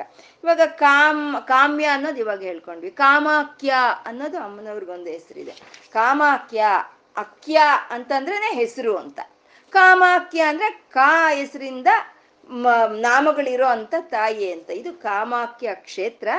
ಕಾಯಿಂದ ಯಾವ್ಯಾವ ಒಂದು ಅಕ್ಷರಗಳಿಂದ ಅಮ್ಮನವ್ರಿಗೆ ನಾಮಗಳಿದೆಯೋ ಆ ನಾಮಗಳ ಶಕ್ತಿ ಎಲ್ಲ ಆ ಕಾಮಾಖ್ಯ ಕ್ಷೇತ್ರದಲ್ಲಿ ಇದೆಯಂತೆ. ಶಕ್ತಿ ಪೀಠ ಅಂತ ಶಕ್ತಿ ಶಕ್ತಿಮಯವಾದಂಥ ಒಂದು ಮಹಿಮಾನ್ವಿತವಾದಂಥ ಒಂದು ಕ್ಷೇತ್ರ ಅದು. ಅಷ್ಟ, ಅಷ್ಟಾದಶ ಶಕ್ತಿ ಪೀಠಗಳಲ್ಲಿ ಒಂದಾಗಿರೋ ಅಂಥದ್ದು ಅಲ್ಲಿ ಅಮ್ಮನವರ ಯೋನಿ ಬಿದ್ದಂಥ ಸ್ಥಾನ ಅದು ಕಾಮಾಖ್ಯ ಕ್ಷೇತ್ರ ಅಂತ ಹೇಳೋದು ಅತ್ಯಂತ ಶಕ್ತಿ. ಶಿವ ನೋಡ್ತಿದ್ನಂತೆ ಅಷ್ಟು ಎಲ್ಲಾ ಶಕ್ತಿ ಪೀಠಗಳನ್ನ ನೋಡ್ತಾ ಇದ್ರೆ ಎಲ್ಲಾ ಶಕ್ತಿ ಪೀಠಗಳು ಚೆನ್ನಾಗೇ ಇತ್ತಂತೆ ಚೆನ್ನಾಗೇ ಇತ್ತಂತೆ. ಆದ್ರೆ ಈ ಕಾಮಾಖ್ಯ ಕ್ಷೇತ್ರ ಮಾತ್ರ ಕೆಳಕ್ಕೆ ಕುಸಿದು ಕುಸಿದು ಕುಸಿದು ಹೋಗ್ತಾ ಇತ್ತಂತೆ. ಯಾಕೆಂದ್ರೆ ಅಲ್ಲಿರೋಂಥ ಶಕ್ತಿಯನ್ನ ತಡಿಯಕ್ಕಾಗಿಲ್ಲ ಅದಕ್ಕೆ, ತಡಿಯಕ್ಕಾಗಿಲ್ಲ. ಅದ್ರ ಶಕ್ತಿಯನ್ನ ಅದಕ್ಕೆ ತಡಿಯಕ್ಕಾಗಿಲ್ಲ. ಆವಾಗ ಶಿವನು ಬಂದು ತನ್ನ ತ್ರಿಶೂಲವನ್ನ ಒತ್ತೆ ಇಟ್ಟು ಆ ಶಕ್ತಿಗೆ, ಆ ಶಕ್ತಿ ನಿಂತ್ಕೊಳ್ಳೋ ಹಾಗೆ ಮಾಡದ್ನಂತೆ. ಅಂದ್ರೆ ಶಕ್ತಿಗೆ ಯಾವಾಗ್ಲೂ ಶಿವನ ಆಸರೆ ಬೇಕು. ಜ್ಯೋತಿಗೆ ಯಾವ ರೀತಿ ಕಾಂತಿಗೆ ಜ್ಯೋತಿ ಯಾವ ರೀತಿ ಆಸರೆನೋ ಶಕ್ತಿಗೆ ಶಿವನ ಆಸರೆ ಹಾಗೆ. ಅದಕ್ಕೆ ನಮ್ಗೆ ಕಾಳಿ ಸ್ವರೂಪವಾಗಿ ಆ ತಾಯಿ ಬೆನ್ನಿನ ಮೇಲೆ ನಿಂತಿರ್ತಾಳೆ. ಬಾಯಿ ಹಿಂಗ್ ತೆಗೆದಿಟ್ಕೊಂಡು ಆ ಬೆನ್ನಿನ ಮೇಲೆ, ಶಿವನ ಬೆನ್ನಿನ ಮೇಲೆ ನಿಂತಿರ್ತಾಳೆ ಕಾಳಿ. ಮತ್ತೆ ನಾವು ಇದು ಹೇಳ್ಕೊಂಡಿದ್ವಿ ಪಂಚ ಬ್ರಹ್ಮಾಸನಾಸನ ಸ್ಥಿತ ಅನ್ನೋ ನಾಮದಲ್ಲಿ ಹೇಳ್ಕೊಂಡಿದ್ವಿ. ಪಂಚ ಬ್ರಹ್ಮಗಳ ಮೇಲೆ ಅಮ್ಮನವರು ಪದ್ಮಾಸನವನ್ನು ಹಾಕಿ ಕೂತಿರ್ತಾರೆ. ಅದರಲ್ಲೂ ಸದಾಶಿವನ ಮೇಲೆ ಒಂದು ಪದ್ಮಾಸನವನ್ನು ಹಾಕಿ ಆ ತಾಯಿ ಕೂತಿರ್ತಾಳೆ. ನಾವು ನಾವು ನಮ್ಗೆ ಈ ಸಂಸ್ಕಾರ ಇದೆ, ನಮಗೆ ಹಿಂದೂ ಸಂಸ್ಕಾರ ಇದೆ. ನಾವು ನಮಸ್ಕಾರ ಮಾಡ್ಕೊಳ್ತೀವಿ, ಬಂದ್ಬಿಡ್ತೀವಿ. ಇದ್ರ ಬಗ್ಗೆ ನಾವೇನು ಯೋಚನೆನೇ ಮಾಡಲ್ಲ. ಯಾಕೆ ಈ ರೀತಿ ಇದೆ ಅಂತ ಯೋಚನೆನೇ ಮಾಡಲ್ಲ. ವಿದೇಶಿಯರು ಬರ್ತಾರೆ, ಬೇರೆ ಮತಸ್ಥರು ಬರ್ತಾರೆ. ಬಂದು ಇದೇನಿದು ಶಿವನ ಮೇಲೆ ಆ ತಾಯಿ ಹೀಗೆ ನಿಂತಿದ್ದಾಳಲ್ಲ? ಆ ಶಿವನ ಮೇಲೆ ಹೀಗೆ ಪದ್ಮಾಸನವನ್ನು ಹಾಕಿ ತಾಯಿ ಕೂತಿದ್ದಾಳಲ್ಲ? ಏನು ನಿಮ್ಮ ಪೂಜೆ ಅಂತ ಅವ್ರು ಪ್ರಶ್ನೆ ಮಾಡಿದ್ರೆ, ಅರೆ ರೇ, ಇಷ್ಟು ದಿನ ನಾನು ಗಮನಿಸ್ಲೇ ಇಲ್ವೇ? ಇದ್ರ ಬಗ್ಗೆ ನಾನು ಯೋಚನೆನೇ ಮಾಡ್ಲಿಲ್ವೇ? ಸುಮ್ಮನೆ ನಮಸ್ಕಾರ ಮಾಡ್ತಿದ್ದೆ ಅಂತ ನಾವು ಬೆಪ್ಪೆ ಮೇಕ ಹಾಕ್ಕೊಂಡು ಬರ್ತಾ ಇರ್ತೀವಿ. ಅಂದ್ರೆ ಆ ಶಕ್ತಿಗೆ ಶಿವನ ಆಸರೆ ಬೇಕು ಅಂತ ಹೇಳೋದೇ ಬೆನ್ನ ಮೇಲೆ ನಿಂತಿದ್ದಾಳೆ. ಎಲ್ಲ ಭಾರ ನನ್ನ ಬೆನ್ನ ಮೇಲೆ ಇದೆ ಅಂತ ನಾವು ಹೇಳ್ತಾ ಇರ್ತೀವಲ್ವ? ಆಗ ಶಕ್ತಿಯ ಭಾರವೆಲ್ಲನ್ನ ಹೊರ್ತಾ ಇರುವಂತ ಶಿವನು, ಅವನು ಕಾಮಾಖ್ಯ ಕ್ಷೇತ್ರದಲ್ಲಿ ಅನೇಕ ಒಂದು ದೀರ್ಘಕಾಲ ತಪಸ್ ಮಾಡೋ ಅಂಥದ್ದು. ಆ ಶಿವನ ಜೊತೆ ಕಾಮ್ಯ ಆಗಿ ಅಮ್ಮನವರು ಅಲ್ಲಿ ವಿಹಾರಿಸ್ತಾರೆ ಅನ್ನೋದು ಒಂದು ಇದು. ಹೀಗೆ ಕಾಮ್ಯ, ಬೇಕಾಗಿದ್ದನ್ನ ನಾವು ಏನು ಪುರುಷಾರ್ಥಗಳನ್ನ ಏನು ಬೇಕಂದ್ರು ಅದನ್ನ ನಮ್ಗೆ ಕೊಡೋ ಅಂತ ತಾಯಿ ಅವಳು ಕಾಮ್ಯ ಅಂತ. ಇನ್ನ ಕಾಮ್ಯ, ಕಾಮ ಕಲಾರೂಪ ಅಂತ ಇದ್ದಾರೆ ಕಾಮ್ಯ, ಕಾಮ ಕಲಾರೂಪ ಅಂತ. ಈ ಕಾಮ ಕಲಾರೂಪ ಅನ್ನೋ ನಾಮ ಅತ್ಯಂತ ವಿಶಿಷ್ಟವಾದಂಥ ನಾಮ. ನಾವು ಈ ಲಲಿತಾ ಸಹಸ್ರನಾಮ, ಸಾವಿರ ನಾಮಗಳಲ್ಲಿ ಒಂದು ಕೀಲಕವಾದ ನಾಮ ಈ ಕಾಮ ಕಲಾ ರೂಪ ಅಂತ ಹೇಳ್ಕೋಬಹುದು. ನಾವಂತ ಒಂದು ನಾಮ ಇದು. ಇದಕ್ಕೆ ನಾವು ಸಂಸ್ಕೃತದಲ್ಲಿ ಸುಮ್ಮನೆ ನೇರವಾಗಿ ಒಂದು ಅರ್ಥವನ್ನು ಹೇಳ್ಕೊಂಡ್ರೆ ಕಾಮ ಕಲಾ ರೂಪ ಅಂತ ನಾವೊಂದು ಅರ್ಥವನ್ನು ಹೇಳ್ಕೊಂಡ್ರೆ ಶ್ರೀವಿದ್ಯೆ ನಮ್ಮನ್ನ ಕ್ಷಮಿಸಲ್ವಂತೆ. ಯಾಕೆಂದ್ರೆ ಲಲಿತಾ ಸಹಸ್ರನಾಮ ಅನ್ನೋದು ರಹಸ್ಯ ನಾಮಗಳು ಇವು ರಹಸ್ಯ ನಾಮಗಳು ಈ ರಹಸ್ಯನವನ್ನ ಬಿಚ್ಕೊಂಡ್ರೇನೆ ನಾವು ಭಾಷ್ಯ ಅಂತ ಹೇಳ್ತೀವಿ. ಈ ರಹಸ್ಯವನ್ನು ಬಿಚ್ಕೊಂಡ್ರೇನೆ ಅದ್ರ ಅಂದ ಅನ್ನೋದು ಅದಕ್ಕಿರುತ್ತೆ, ಅದ್ರ ಆನಂದ ಅನ್ನೋದು ನಮ್ಗೆ ಸಿಕ್ಕುತ್ತೆ. ಇವಾಗ ಇದು ಮುನ್ನೂರ ಇಪ್ಪತ್ತು ಒಂದನೆಯ ನಾಮ ಇದು, ಈ ಕಾಮ ಕಲಾ ರೂಪ ಅಂತ ಹೇಳೋದು. ಮುನ್ನೂರ ಇಪ್ಪತ್ತು ನಾಮಗಳನ್ನ ನಾವು ಹೇಳ್ಕೊಂಡು, ಅರ್ಥ ಮಾಡ್ಕೊಂಡಿರುವಂತ ಸಂಸ್ಕಾರದಿಂದ ನಮ್ಗೆ ಈ ಕಾಮ ಕಲಾ ರೂಪ ಅನ್ನೋ ಒಂದು ನಾಮ ಆಗುತ್ತೆ, ನಮಗೆ ಆನಂದವನ್ನು ಕೊಡೋ ಅಂಥದ್ದು ಕಾಮ ಕಲಾ ರೂಪ ಅಂದ್ರೆ ಚ, ಚತುರ್ವಿಧ ಪುರುಷಾರ್ಥಗಳು, ಧರ್ಮ, ಅರ್ಥ, ಕಾಮ, ಮೋಕ್ಷಗಳಲ್ಲಿ ಒಂದಾಗಿರುವಂತ ಕಾಮ ಅನ್ನೋದಕ್ಕೂ ಈ ಕಾಮಕ್ಕೂ ಯಾವುದು ಸಂಬಂಧ ಇಲ್ಲ. ಈ ತೃತೀಯಾರ್ಥವಾದಂಥ ಕಾಮಕ್ಕೂ, ಈ ಕಾಮ ಕಲಾ ರೂಪಕ್ಕೂ ಯಾವುದೇ ವಿಧವಾದಂಥ ಸಂಬಂಧನೇ ಇಲ್ಲ. ಈ ಕಾಮ ಕಳ ರೂಪ ಅಂತ ಹೇಳೋದ್ರಲ್ಲಿ ಮೂರು ಇದೆ. ಕಾಮ ಕಳ ರೂಪ ಅನ್ನೋದು ಮೂರಿದೆ, ಮೂರು ಸೇರಿದ್ರೇನೆ ಕಾಮ, ಕಳ, ರೂಪ ಅಂತ ಹೇಳೋದು. ಇದನ್ನ ಎಲ್ಲ ಅರ್ಥಗಳು ಇದನ್ನ ನಾವು ತಿಳ್ಕೊಂಡು ಹೋಗ್ಬೇಕು. ಮೊದಲನೆಯ ಅರ್ಥ ಅಂದ್ರೆ ಕಾಮ ಅಂತ ಅಂದ್ರೆ ಆನಂದ ಅಂತ. ನಾವು ಹಿಂದಿನ ಕಾಮ್ಯಾನಲ್ಲಿ ಹೇಳ್ಕೊಂಡ್ವಿ ನಾವು. ಏನಾದ್ರೂ ಒಂದು ವಸ್ತುವನ್ನು ನಾವು ಬಯಸಿದ್ರೆ ಆ ವಸ್ತುವಿನಿಂದ ಬರುವಂತ ಆನಂದಕ್ಕಾಗಿ ನಾವು ಅದನ್ನ ಬಯಸ್ತೀವಿ ಹೊರ್ತು ಆನಂದ ಇಲ್ಲ ಅಂದ್ರೆ ಆ ವಸ್ತುವನ್ನ ನಾವು ಬಯಸಲ್ಲ. ಅಂದ್ರೆ ಕಾಮ ಅಂದ್ರೆ ಏನಾಯ್ತು? ಆನಂದ ಅಂತಾಯ್ತು. ಮತ್ತೆ ಕಾಮ ಕಲಾ ರೂಪ. ಕಾಮ ಅಂದ್ರೆ ಕಾಮ ಅಂದ್ರೆ ಕಾಮೇಶ್ವರ, ಕಾಮೇಶ್ವರಿಯರನ್ನ ಸೇರಿಸಿ ನಾವು ಕಾಮ ಅಂತ ಹೇಳೋದು. ಇಬ್ಬರನ್ನು ಸೇರಿಸಿ, ಶಿವ ಪಾರ್ವತಿಯರನ್ನ ಇಬ್ಬರನ್ನ ಸೇರಿಸಿ ನಾವು ಕಾಮ ಅಂತ ಕರಿತೀವಿ. ಅಂದ್ರೆ ಪರಮಾತ್ಮ ಈ ಸೃಷ್ಟಿಗೆ ಪೂರ್ವದಲ್ಲಿ ಅವನು ಪರಮೇಶ್ವರನು. ಅವನು ಅನ್ಕೊಳ್ತಾನೆ, ಅವನು ಪರಮೇಶ್ವರನ ಅನ್ಕೊಳ್ತಾನೆ, ಏನ್ ಅನ್ಕೊಳ್ತಾನೆ? ಸಕಾಮಯತ ಅನ್ಕೊಳ್ತಾನೆ. ಅಂದ್ರೆ ನಾನು ಒಂದು ಬೈಕೆಯನ್ನ ಒಂದು ಬೈಕೆ ಇದೆ ನನಗೆ, ಒಂದು ಒಂದು ಮಾಡಬೇಕು ಅನ್ನೋ ಒಂದು ಬೈಕೆಯನ್ನ ಅವನು ಹೊತ್ತು ನಿಂತ್ಕೊಳ್ತಾನೆ. ಅದು ಅದು ಸಕಾಮಯತ ಅಂತ. ಯಾವಾಗ ಅವನ್ಗ ಬೈಕೆ ಅನ್ನೋದು ಬಂತ, ಆ ಪರಮೇಶ್ವರನಿಷ್ಟು ಕಾಮೇಶ್ವರನಾಗ್ತಾನೆ, ಈಶ್ವರನಾಗ್ತಾನೆ. ಅಂದ್ರೆ ಅವನಲ್ಲಿ ಒಂದು ಬೈಕೆ ಅನ್ನೋದು ಬಂತು. ಏನ್ ಬೈಕೆ ಬಂತು ಅವನಲ್ಲಿ ಅಂತ ಅಂದ್ರೆ ಏಕೋಹಂ ಬಹುಸ್ಯಾಂ, ನಾನು ಒಬ್ಬನೇ ಅನೇಕವಾಗಿ ಆಗ್ತೀನಿ ಅನ್ನೋ ಒಂದು ಬೈಕೆ ಆ ಶಿವನಲ್ಲಿ ಬಂತು. ಆ ಪರಮೇಶ್ವರನಲ್ಲಿ ಆ ಬೈಕೆ ಬಂದಾಗ, ಆ ಕಾಮ ಬಂದಾಗ ಅವನು ಕಾಮೇಶ್ವರನ ಆದ. ಈ ತಾಯಿ ಕಾಮೇಶ್ವರಿ ಆದ್ಲು. ಅವರಿಬ್ಬರನ್ನು ಸೇರಿಸಿ ಕಾಮ ಅಂತ ಹೇಳ್ತೀವಿ. ಅಂದ್ರೆ ಅವನ ಒಂದು ಕಾಮಕ್ಕೆ, ಅಂದ್ರೆ ಅವನ ಒಂದು ಸಂಕಲ್ಪಕ್ಕೆ ಯಾವತ್ತೂ ಒಂದು ಅಪಜಯ ಅನ್ನೋದು ಇಲ್ಲ. ಅನ್ಯ ಸತ್ಯ ಸಾ ಸತ್ಯಕಾಮ ಸತ್ಯ ಸಂಕಲ್ಪ ಅಂತ ಹೇಳ್ತಾರೆ. ಅವನು ಏನ್ ಅನ್ಕೊಂಡ್ರೆ ಅದ್ ನಡಿಬೇಕು. ಇವಾಗ ಅವನು ಅನ್ಕೊಂಡ, ನಾನು ಸೃಷ್ಟಿ ಮಾಡಬೇಕು ಅಂತ ಅವನು ಅನ್ಕೊಂಡ. ಅವನು ಸೃಷ್ಟಿ ಮಾಡಬೇಕು ಅಂತ ಅನ್ಕೊಂಡಾಗ ಅವನು ಕಾಮೇಶ್ವರನಾದ ಅಮ್ಮ ಶಿವನ ಶಕ್ತಿಯಾದ ಅಮ್ಮ ಕಾಮೇಶ್ವರಿ ಆದ್ರು. ಅದು ಕಾಮ ಅಂತ ಹೇಳೋವಂಥದ್ದು. ಅದು ಇಚ್ಛಾಶಕ್ತಿ ಅಂತ ಹೇಳ್ತೀವಿ. ಯಾಕೆಂದ್ರೆ ಅವ್ನಿಗೆ ಇಚ್ಛೆ ಬಂತು. ಅದನ್ನೇ ಸ್ವ, ಸ್ಪಂದನಾ ಶಕ್ತಿ ಅಂತೀವಿ. ಇಚ್ಛಾಶಕ್ತಿ ಅಂತೀವಿ. ಸಂಕಲ್ಪ ಶಕ್ತಿವಿ ಅಂತೀವಿ ಆ ಕಾಮವನ್ನ. ಸಂಕಲ್ಪ ಇದ್ರೆ ಆಗೋಯ್ತಾ? ಇಚ್ಛೆ ಇದ್ರೆ ಆಗೋಯ್ತಾ? ಅದ್ರ ಜ್ಞಾನನೂ ಇರ್ಬೇಕದ ಆ ಜ್ಞಾನವೇ ಕಲಾ ಅಂತ ಹೇಳಿದ್ದು. ಕಲಾ ಅಂತಂದ್ರೆ ವಿದ್ಯೆಗಳು ಅಂತ ಹೇಳೋದು. ಕಲಾಭ್ಯಾಮ್ ಚೂಡಾಲಂಕೃತ ಶಶಿಕಲಾಭ್ಯಾಮ್ ಅಂತ ಅಲ್ಲಿ ಶಂಕರರು ಹೇಳಿದ್ರು ಶಿವಾನಂದ ಲಹರಿ. ಕಲಾ ಅಂತ ಅಂದ್ರೆ ವಿದ್ಯೆಗಳು ಅಂತ ಅಂದ್ರೆ ಜ್ಞಾನ ಅಂತ. ಅಂದ್ರೆ ಶಿವನು ಅವನಿಗೆ ಬಂದಂತ ಇಚ್ಛೆಗೆ, ಅಂದ್ರೆ ಸೃಷ್ಟಿ ಮಾಡ್ಬೇಕು ಅಂತ ಇಚ್ಛೆಗೆ ಅವನಲ್ಲಿ ಇದ್ದಂತ ಕಲೆ, ಅಂದ್ರೆ ಆ ವಿದ್ಯೆ, ಅಂದ್ರೆ ಜ್ಞಾನ ಎರಡು ಸೇರ್ಕೊಂಡು ಬಂದಿರೋ ಅಂತ ರೂಪಗಳು ಅಂತ. ಅಂದ್ರೆ ಇಚ್ಛಾ ಜ್ಞಾನ ರೂಪವಾಗಿ ಬಂದಿರೋ ಅಂತ ಈ ಪ್ರಪಂಚವೇ ಕಾಮ ಕಳಾ ರೂಪ ಅಂತ ಹೇಳೋದು. ಇದರಲ್ಲಿ ಕಾಮ ಕಳಾ ರೂಪ ಅಂತ ಅಂದ್ರೆ ಮೊಟ್ಟ ಮೊದಲನೆಯ ಕಾಮ ಕಳಾ ರೂಪ ಅನ್ನೋದು ಅವನ ಒಂದು ಸಂಕಲ್ಪ ಶಕ್ತಿನೇ ಕಾಮಕಳ ರೂಪ. ಅದು ಮೊದಲನೇ ಇದು. ಮೊದಲು ಅಹಂ, ಹಂ, ನಾನು ಅನ್ಕೊಂಡಲ್ವಾ, ಏಕೋ ಹಂ ಅಂತ ಅನ್ಕೊಂಡಲ್ವಾ ನಾನು ಅನೇಕವಾಗಿ ಆಗ್ತೀನಿ ಅನ್ಕೊಳ್ಳೋದಕ್ಕೆ ಅವನು ಅನ್ಕೊಂಡ. ಅವನು ಅನ್ಕೊಂಡಿದ್ದ ಅವನು ಯಾರು ಅನ್ಕೊಂಡ? ನಾನು ಅನ್ಕೊಂಡ. ನಾನು ಅನ್ನೋದೇ ಅಹಂ. ಆ ಅಹಮ್ಮೆ ಕಾಮ ಕಳ ರೂಪ ಅಂತ ಹೇಳೋವಂಥದ್ದು. ಅಲ್ಲಿಂದ ಒಂದು ಬಿಂದು ಬಂತು. ಅವನು ಯಾವಾಗ ಸೃಷ್ಟಿ ಮಾಡಬೇಕು ಅನ್ನೋ ಇಚ್ಛೆ ಅವನಲ್ಲಿ ಬಂತೋ, ಆವಾಗ ಒಂದು ಬಿಂದು ಬಂತು. ಆ ಬಿಂದು ಬಂದು ಆ ಬಿಂದುವಿನ, ಆ ಬಿಂದುವಿನೇ ಕಾಮಕಳ ಅಂತ ಹೇಳೋದು, ಕಾಮ. ಅವ್ರ ಇಚ್ಛೆ, ಆ ಇಚ್ಛೆಯಿಂದ ಆ ಬಿಂದು ಅನ್ನೋದು ಬಂತು. ಅದಕ್ಕೆ ಜ್ಞಾನ ಸೇರ್ಕೊಂಡು ಅದು ನವಾವರಣ ಚಕ್ರವಾಯಿತು ಅಂದ್ರೆ ಶ್ರೀಚಕ್ರವಾಯಿತು. ಅಂದ್ರೆ ಶ್ರೀಚಕ್ರ ಏನಾಯ್ತು? ಕಾಮ ಕಳಾ ರೂಪ ಆಯಿತು. ಅಂದ್ರೆ ಅವರ ಇಚ್ಛೆಯಿಂದ, ಅವರ ಜ್ಞಾನದಿಂದ ಆ ಶ್ರೀಚಕ್ರ ಆ ರೂಪ ತಗೊಳ್ತು ಅಂತ ಅದು ಕಾ, ಒಂದು ಕಾಮ ಕಳಾ ರೂಪ ಅಂತ ಹೇಳೋದು. ಶ್ರೀಚಕ್ರ ಅಂದ್ರೆ ಈ ಪ್ರಪಂಚಕ್ಕೆ ಬ್ಲೂ ಪ್ರಿಂಟ್ ಅಂತಾನೆ ಹೇಳ್ಬೇಕು ನಾವು. ಈ ಪ್ರಪಂಚ ಯಾವ ರೀತಿ ಸೃಷ್ಟಿಯಾಗಿದೆ, ಈ ಪ್ರಪಂಚದಲ್ಲಿ ಏನು ಶಕ್ತಿಗಳು ಕೆಲಸ ಮಾಡ್ತಾ ಇದೆ ಅನ್ನೋದಕ್ಕೆ ಬ್ಲೂ ಪ್ರಿಂಟೇ ಶ್ರೀಚಕ್ರ ಅನ್ನೋದು. ಅದು ಒಂದು ಬಿಂದು ಬಂದು ಆಮೇಲೆ ಶ್ರೀಚಕ್ರವಾಗಿ ಅದೇ ಆವಿಷ್ಕಾರ ಆಗುವಂಥದ್ದು. ಒಂದು ಬಿಂದು ಬಂತು. ಅದ್ರ ಕೆಳಗೆ ಇನ್ನೆರಡು ಬಿಂದುಗಳು ಬಂತು. ಅದೇ ಜಲ, ಜಲತತ್ವ ಅಗ್ನಿತತ್ವ ಅಂತ ಹೇಳೋದು. ಆ ಬಿಂದು ಎರಡಾಯ್ತು. ಅದೇ ಜಲತತ್ವ ಅಗ್ನಿ ತತ್ವ ಅಂತ ಹೇಳೋದು. ಜಲತತ್ವ ಅಂದ್ರೆ ಚಂದ್ರ, ಅಗ್ನಿ ಅಂದ್ರೆ ಅಗ್ನಿ.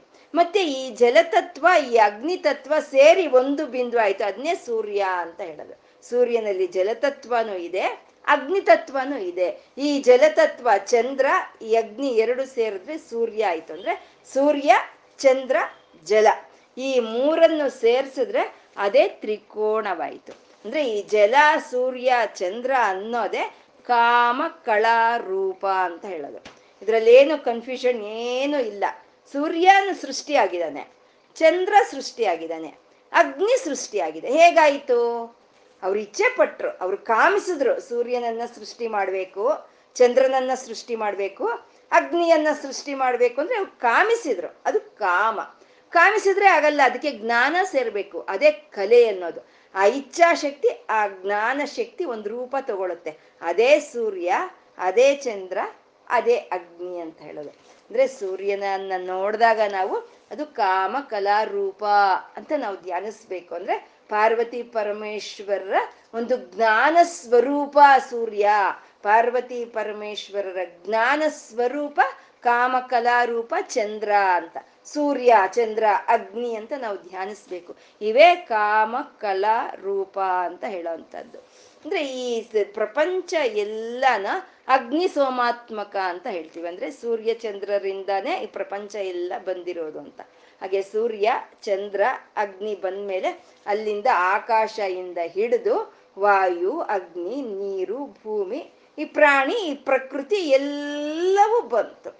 ಈ ಬಂದಿದ್ದೆಲ್ಲ ಹೇಗ್ ಬಂತು? ಆ ಶಿವನು ಕಾಮಿಸಿದ, ನಾನು ಸೃಷ್ಟಿ ಮಾಡ್ಬೇಕು ಅಂತ ಅವನು ಅನ್ಕೊಂಡಿದ್ದಕ್ಕೆ, ಆ ಸೃಷ್ಟಿ ಮಾಡ್ಬೇಕು ಅಂತ ಅನ್ಕೊಂಡಿದ್ದ ಶಿವನಲ್ಲಿ ಇದ್ದ ಜ್ಞಾನ ಅದಕ್ಕೆ ಸೇರಿದ್ದಕ್ಕೆ ಅದೇ ಕಲಾ ಆ ರೂಪವಾಗಿ ಈ ಪ್ರಪಂಚ ಹೀಗೆ ವ್ಯಕ್ತವಾಯಿತು. ಅದೇ ಕಾಮ ಕಳಾ ರೂಪ ಅಂತ ಹೇಳೋವಂಥದ್ದು. ಅರ್ಥ ಆಯ್ತಾ? ಕಾಮ ಕಳಾ ರೂಪ. ಅರ್ಥ ಆಯ್ತಾ? ಅವರ ಒಂದು ಇಚ್ಛೆ ಅವರೊಂದು ಇಚ್ಛೆ, ಅವ್ರ ಜ್ಞಾನ ಎರಡು ಸೇರಿದ್ರೆ ಅಲ್ಲಿ ಈ ಪ್ರಪಂಚ ಹೀಗೆ ವ್ಯಕ್ತವಾಯಿತು ಅಂದ್ರೆ ಇದೇ ಕಾಮ ಕಲಾರೂಪ ಇದೇ ಕಾಮ ಕಲಾ ವಿಲಾಸ ಅಂತ ಹೇಳೋದು. ಅಂದ್ರೆ ಪಾರ್ವತಿ ಪರಮೇಶ್ವರ ವಿನ್ಯಾಸವೇ ಈ ಪ್ರಪಂಚ ಅಂತ ಹೇಳೋದು. ಅಂದ್ರೆ ಇದು ಅರ್ಥ ಆಗ್ಬೇಕು ಅಂದ್ರೆ ಇವಾಗ ಒಂದು ಹಾಡು ಹೇಳ, ಹಾಡು ಹಾಡಬೇಕು ಅನ್ನೋದು ನಮ್ಮಲ್ಲಿ ಇಚ್ಛೆ ಬಂತು. ಇಚ್ಛೆ, ಅದು ಕಾಮ. ಹಾಡು ಆಡ್ಬೇಕು ಅಂತ ಇಚ್ಛೆ ಬಂದ್ರೆ ಹಾಡು ಆಡಕ್ಕಾಗಲ್ಲ ಆ ಹಾಡು ಯಾವ ರೀತಿ ಆಡ್ಬೇಕು ಅನ್ನೋ ಜ್ಞಾನ ಇರಬೇಕು. ಅದೇ ಅದು ಅದು ಹಾಡು ಆಡ್ಬೇಕು ಅಂತ ಅನ್ಸಿದ್ದೆ ಕಾಮ. ಅದು ಯಾವ ರೀತಿ ಆಡ್ಬೇಕು ಅನ್ಸಿದ್ದೆ ಕಲಾ. ನಮ್ಗೆ ಆ ಇಚ್ಛೆ ಬಂದು ಆ ಜ್ಞಾನ ನಮ್ಮಲ್ಲಿ ಇದ್ರೆ ಅದು ಹಾಡಿನ ರೂಪದಲ್ಲಿ ಆಚೆಗೆ ಬರುತ್ತೆ. ಅಲ್ಲಿಗೆ ಹಾಡಿನ ರೂಪ ಯಾವ್ದಾಯ್ತು? ಕಾಮ ಕಳಾ ರೂಪವಾಯಿತು. ಅದೇ ಇಚ್ಛಾ, ಜ್ಞಾನ. ಎರಡು ಸೇರ್ಕೊಂಡು ಆ ಹಾಡಿನ ರೂಪವನ್ನ ತಗೊಳ್ತಾ ತರ್ತಾ ಆಯ್ತಾ ಇವಾಗ. ಒಂದು ನಾಟ್ಯ ಮಾಡಬೇಕು ಅಂದ್ರು ಅಷ್ಟೇ. ನಾಟ್ಯ ಮಾಡಬೇಕು ಅನ್ನೋ ಇಚ್ಛೆ ಬಂತು. ಆ ನಾಟ್ಯ ಯಾವ ರೀತಿ ಮಾಡಬೇಕು ಅನ್ನೋ ಒಂದು ಜ್ಞಾನ. ಆ ಇಚ್ಛೆ ಜೊತೆಗೆ ಈ ಜ್ಞಾನ ಸೇರಿದ್ರೆ ಆ ನೃತ್ಯ ಅನ್ನೋ ಒಂದು ರೂಪ ತಗೊಳುತ್ತೆ ಅದೇ ಕಾಮ, ಕಳಾ, ರೂಪ. ಅದೇ ರೀತಿ ಒಂದು ಚಿತ್ರವಾಗ್ಬೋದು, ಒಂದು ರಂಗೋಲಿ ಆಗ್ಬೋದು. ಯಾವ್ದಾದ್ರೂ ಸರಿ ನಮ್ಗೆ ಇಚ್ಛೆ ಬರಬೇಕು, ಅದು ಮಾಡೋ ಅಂತ ಜ್ಞಾನ ಇರಬೇಕು, ಅದು ಒಂದು ರೂಪ ತಗೋಬೇಕು. ಹಾಗೆ ಪರಮಾತ್ಮನಿಗೆ ಇದು ಸೃಷ್ಟಿ ಮಾಡಬೇಕು ಅನ್ನೋ ಇಚ್ಛೆ ಬಂತು. ಅದು ಕಾಮ. ಅವನಲ್ಲಿ ಆ ಜ್ಞಾನ ಇತ್ತು ಅದು ಕಲಾ, ಆ ಜ್ಞಾನ ಇಚ್ಛೆ ಎರಡು ಸೇರಿ ಪ್ರಪಂಚವೆಲ್ಲ ಹೀಗೆ ವ್ಯಕ್ತವಾಯಿತು ಅನ್ನೋದು ಕಾಮ ಕಳಾ ರೂಪ ಅಂತ. ಎಷ್ಟು ಚೆನ್ನಾಗಿದೆ ನೋಡಿ. ಈ ಪುರುಷಾರ್ಥಗಳಲ್ಲಿ ಇರೋ ಅಂತ ಕಾಮಕ್ಕೂ ಇದಕ್ಕೂ ಏನಾದ್ರೂ ಸಂಬಂಧ ಇದೆಯಾ? ಯಾವುದು ಸಂಬಂಧ ಇಲ್ಲ. ಪರಮಾತ್ಮನ ಇಚ್ಛೆ, ಶಕ್ತಿ ಅನ್ನೋದು ಆ ಜ್ಞಾನದೊಂದಿಗೆ ಸಂಯೋಜನೆ ಆದಾಗ, ಜ್ಞಾನ ಸ್ವರೂಪಿಣಿ ಆದ, ಅಮ್ಮನ ಜೊತೆ ಸಂಯೋಜನೆ ಆದಾಗ ಈ ಪ್ರಪಂಚ, ಈ ದೃಶ್ಯ ಪ್ರಪಂಚವೆಲ್ಲ ಹೀಗೆ ಕಾಮ ಕಳಾ ರೂಪವಾಗಿ ಪ್ರಕಟವಾಯಿತು. ಅಂದ್ರೆ ಒಂದು ಸೂರ್ಯನ್ ನೋಡಿದಾಗ ಆ ಶಿವಶಕ್ತಿಯರ ವಿಲಾಸವೇ ಈ ಸೂರ್ಯನ ರೀತಿಯಲ್ಲಿ ಪ್ರಕಟವಾಗ್ತಾ ಇದೆ. ಅದು ಕಾಮ ಕಲಾ ರೂಪ. ಚಂದ್ರನನ್ನ ನೋಡಿದ್ವಿ. ಆ ಶಿವಶಕ್ತಿಯರ ವಿಲಾಸವೇ ಅದೂನು. ಅದೇ ಕಾಮ ಕಲಾ ರೂಪ ಅಂತ ಪ್ರತಿಯೊಂದೂ ಆ ಕಾಮ ಕಲಾ ರೂಪ ಅಂತ ನಾವು ಧ್ಯಾನ ಮಾಡೋ ಅಂತದೇ ಇದು ಉತ್ಕೃಷ್ಟವಾದಂತ ಒಂದು ಧ್ಯಾನ ಅನ್ನೋದು. ಇದನ್ನ ದೃಷ್ಟ್ಯ ದೃಶ್ ದೃಶ್ಯ ಪ್ರಪಂಚ ಅಂತ ಹೇಳ್ತೀವಿ. ಅಂದ್ರೆ ಇದು ಕಣ್ಣಿಗೆ ಕಾಣಿಸೋ ಅಂತ ಪ್ರಪಂಚ.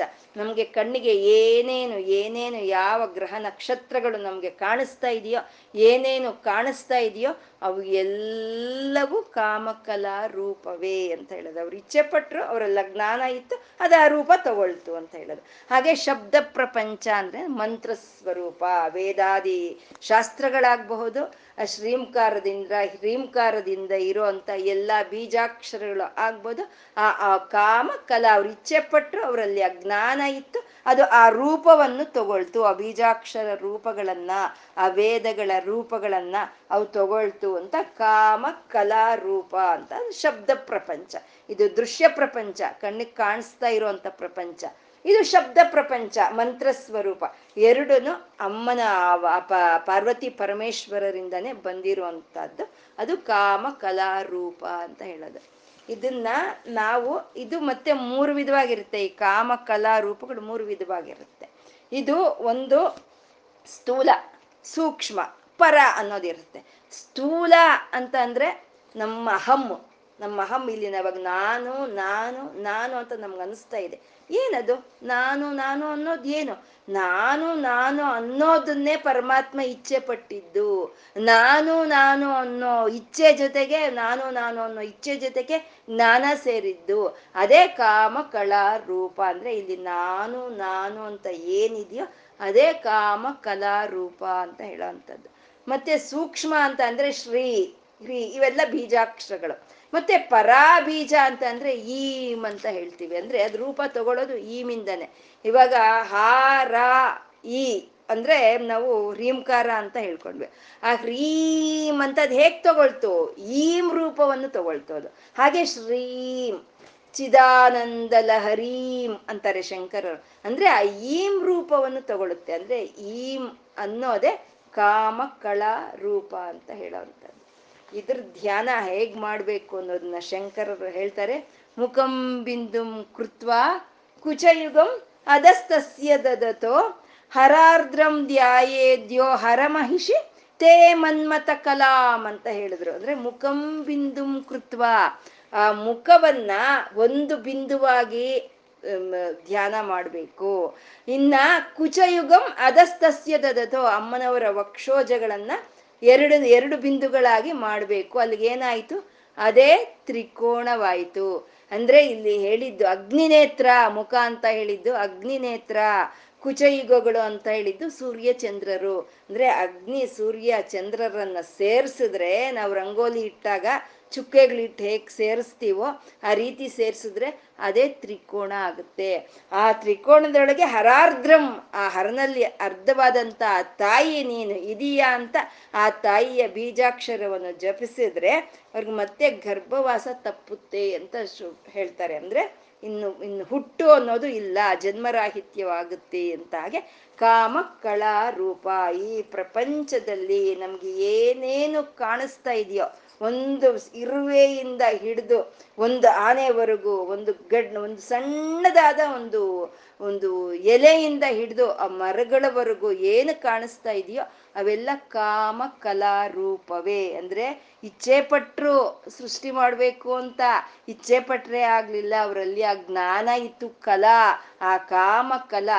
ಅವ್ರ ಇಚ್ಛೆ, ಅವ್ರ ಜ್ಞಾನ ಎರಡು ಸೇರಿ ಈ ಪ್ರಪಂಚ ಈ ರೀತಿ ರೂಪ ತಗೊಳ್ತು ಅಂತ ಎಷ್ಟು ಚೆನ್ನಾಗಿದೆ ನೋಡಿ. ಈ ನಾಮ ನಾವು ಮುನ್ನೂರ ಇಪ್ಪತ್ತು ನಾಮಗಳು ಹೇಳ್ಕೊಂಡ್ಮೇಲೆ ಹೇಳ್ಕೊಳ್ತಾ ಇರೋದ್ರಿಂದ ನಮ್ಗೆ ಅರ್ಥ ಆಗ್ತಾ ಇದೆ. ಆನಂದ ಆಗ್ತಾ ಇದೆ. ಯಾವ್ದು ನೋಡಿದ್ರು ಕಾಮಕಲಾ ರೂಪ ಕಾಮಕಲಾ ರೂಪ.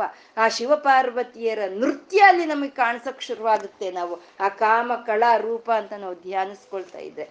ಅದು ನಮ್ಗೆ ಇಷ್ಟು ನಾಮಗಳಿಂದ ನಮ್ಗೆ ಆ ಶ್ರೀವಿದ್ಯೆ ಹೇಳ್ಕೊಟ್ಟಿರುವಂತ ಸಂಸ್ಕಾರದಿಂದ ನಾವು ಅರ್ಥ ಮಾಡ್ಕೊಳ್ಳೋ ಅಂತ ನಾಮ ಕಾಮ ಕಲಾರೂಪ ಅಂತ ಹೇಳೋದು.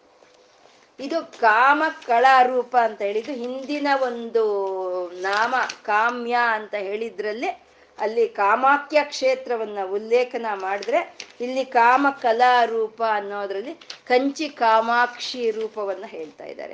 ಅಂದ್ರೆ ಪರಮಾತ್ಮನ ಕಾಮದ ಅಕ್ಷಿ ತೆಗೆದಾಗ ಅವಳು ಕಾಮಾಕ್ಷಿ ಆದ್ಲು ಅಂತ. ಅಂದ್ರೆ ಪರಮಾತ್ಮ ಇಚ್ಛೆ ಸೃಷ್ಟಿ ಮಾಡ್ಬೇಕು ಅಂತ ಇಚ್ಛೆ ಬಂದಾಗ ಆ ಒಂದು ವಿಗ್ರಹ ಅವತಾರವನ್ನು ತಾಳದ್ಲು ಆ ತಾಯಿ ಅಂತ ಕಾಮಾಕ್ಷಿ ಅಂತಂದ್ರು. ಅಂದ್ರೆ ಆ ತಾಯಿ ತಗೊಳ್ಳೋ ಅಂತ, ಭಗವಂತ ತಗೊಳ್ಳೋ ಅಂತ ದಿವ್ಯವಾದ ನಾಮಗಳು, ಆ ಭಗವಂತ ಮಾಡೋ ಅಂತ ದಿವ್ಯವಾದ ಲೀಲೆಗಳು, ಅವನ ಚರಿತ್ರೆ, ಇವೆಲ್ಲವೂ ಕಾಮ ಕಳಾರೂಪವೇ ಇವ್ರು ಅವರು ಬಯಸಿ, ಅವ್ರ ಜ್ಞಾನದಿಂದ ಅವ್ರು ಪ್ರಕಟಿಸಿರೋ ಅಂತವೇ ಇವೆಲ್ಲ ಕಾಮ ಕಳಾರೂಪ ಅಂತ. ಕದಂಬ ಕುಸುಮ ಪ್ರಿಯ ಅಂತ ಇದ್ದಾರೆ. ಮುಂದಿನ ನಾಮ ಕದಂಬ ಕುಸುಮ ಪ್ರಿಯ. ಕದಂಬ ಪುಷ್ಪಗಳು ಅಂದ್ರೆ ಅಮ್ಮನವ್ರಿಗೆ ಅತ್ಯಂತ ಇಷ್ಟ ಅದಂತೆ ಕದಂಬ ಪುಷ್, ಪುಷ್ಪಗಳು ಅಂದ್ರೆ ಅದು ಕಡು ಕೆಂಪು ಬಣ್ಣದಲ್ಲಿರುತ್ತೆ. ಅತೀ ಕೆಂಪು ಬಣ್ಣದಲ್ಲಿ ಇರೋ ಅಂತವನ್ನ ಕದಂಬ ಕುಸುಮಗಳು ಅಂತದ್ದು. ಇದನ್ನ ವನ ಪುಷ್ಪಗಳು ಅಂತಾನು ಹೇಳ್ತೀವಿ ನಾವು. ಇದು ವನದಲ್ಲಿ ಹೆಚ್ಚಿಗೆ ಬಿಡೋ ಪುಷ್ಪಗಳು. ಇನ್ನ ವನ ಪುಷ್ಪಗಳು, ವನ ಕುಸುಮಗಳು ಅಂತ ಹೇಳ್ತೀವಿ. ಈ ಕದಂಬ ಕುಸುಮಗಳು ಅಂದ್ರೆ ಅಮ್ಮನವ್ರಿಗೆ ಅತ್ಯಂತ ಪ್ರೀತಿನಂತೆ. ಈ ಕದಂಬ ಕುಸುಮಗಳಿಂದ ಕಟ್ಟಿರೋ ಅಂತ ಒಂದು ಮಾಲೆಯನ್ನ ಅಮ್ಮನವರು ಈ ಕಿವಿಯ ಹಿಂದ್ಗಡೆ ಆಭರಣವಾಗಿ ಅಲಂಕರಿಸ್ಕೊಳ್ತಾರಂತೆ. ಇದನ್ನೇ ಕದಂಬ ಮಂಜರಿ ಕ್ಲುಪ್ತ ಕರ್ಣಪೂರ ಮನೋಹರ ಅಂತ ಹೇಳಿದ್ದು. ಅಂದ್ರೆ ಕದಂಬ ಪುಷ್ಪಗಳು ಅಂದ್ರೆ ಅಮ್ಮನವ್ರಿಗೆ ಇಷ್ಟ ಅಂತ. ಇಲ್ಲಿ ಕಾಮ ಕಳಾರೂಪ ಅಂತ ಅಂತ ಗಾಢವಾದಂತ ಒಂದು ನಾಮವನ್ನು ಹೇಳ್ತಾ ಸಡನ್ ಆಗಿ ಅವರು ಕದಂಬ ಕುಸುಮ ಪ್ರಿಯ ಅಂತ ಹೇಳ್ತಾರಾ? ಕದಂಬ ಅಂದ್ರೆ ಸಮೂಹ ಅಂತ. ಸಮೂಹ ಅಂದ್ರೆ ಆ ಕಾಮ ಕಳಾ ರೂಪವಾಗಿ ಬಂದಿರುವಂತ ಈ ಪ್ರಪಂಚ. ಇದೆಲ್ಲ ಈ ಸಮೂಹ. ಈ ಸಮೂಹ, ಈ ಪ್ರಪಂಚ ಅಂದ್ರೆ ಅಮ್ಮನವ್ರಿಗೆ ಇಷ್ಟ ಅಂತ ಕದಂಬ ಕುಸುಮ ಪ್ರಿಯ ಅಂತ ಅಂದ್ರು. ಕದಂಬ ಕುಸುಮ ಪ್ರಿಯ ಅಂತ. ಕದಂಬ ಅಂದ್ರೆ ಸಮೂಹ. ಅಮ್ಮನವ್ರಿಗೆ ಕದಂಬ ಪುಷ್ಪಗಳನ್ನ ನಾವು ಪೂಜೆ ಮಾಡ್ಬೇಕು ಅಂದ್ರೆ ಏನ್ ಪೂಜೆ ಮಾಡ್ಬೇಕು? ನಾವು ಏನ್ ಅಲ್ಲಿ ಅರ್ಪಣೆ ಮಾಡ್ಬೇಕು ಅಂದ್ರೆ ಸಮೂಹವಾಗಿ ನಾವು ಏನು ಸೇಖರಣೆ ಮಾಡ್ಕೊಂಡಿದೀವೋ ದನ ಕನಕ, ವಸ್ತು, ವಾಹನ, ಮತ್ತೆ ಜ್ಞಾನ, ವೈರಾಗ್ಯ, ಸಂತಾನ, ಯಾವ್ದಾದ್ರೂ ಸರಿ ಏನು ಸೇಖರಣೆ ಮಾಡ್ಕೊಂಡಿದೀವೋ, ಆ ಸಮೂಹವನ್ನ ತಾಯಿ ಇದು ನೀನು ಕಾಮ್ಯ, ನೀನು ಕೊಟ್ಟಿರೋದು ಅಂತ ಸಮರ್ಪಣೆ ಮಾಡಿದ್ರೆ ಅದು ಅಮ್ಮನವ್ರಿಗೆ ಅತ್ಯಂತ ಪ್ರೀತಿ ಆಗುತ್ತಂತೆ ಅದು ಕದಂಬ ಕುಸುಮ ಪ್ರಿಯ ಅಂದ್ರು.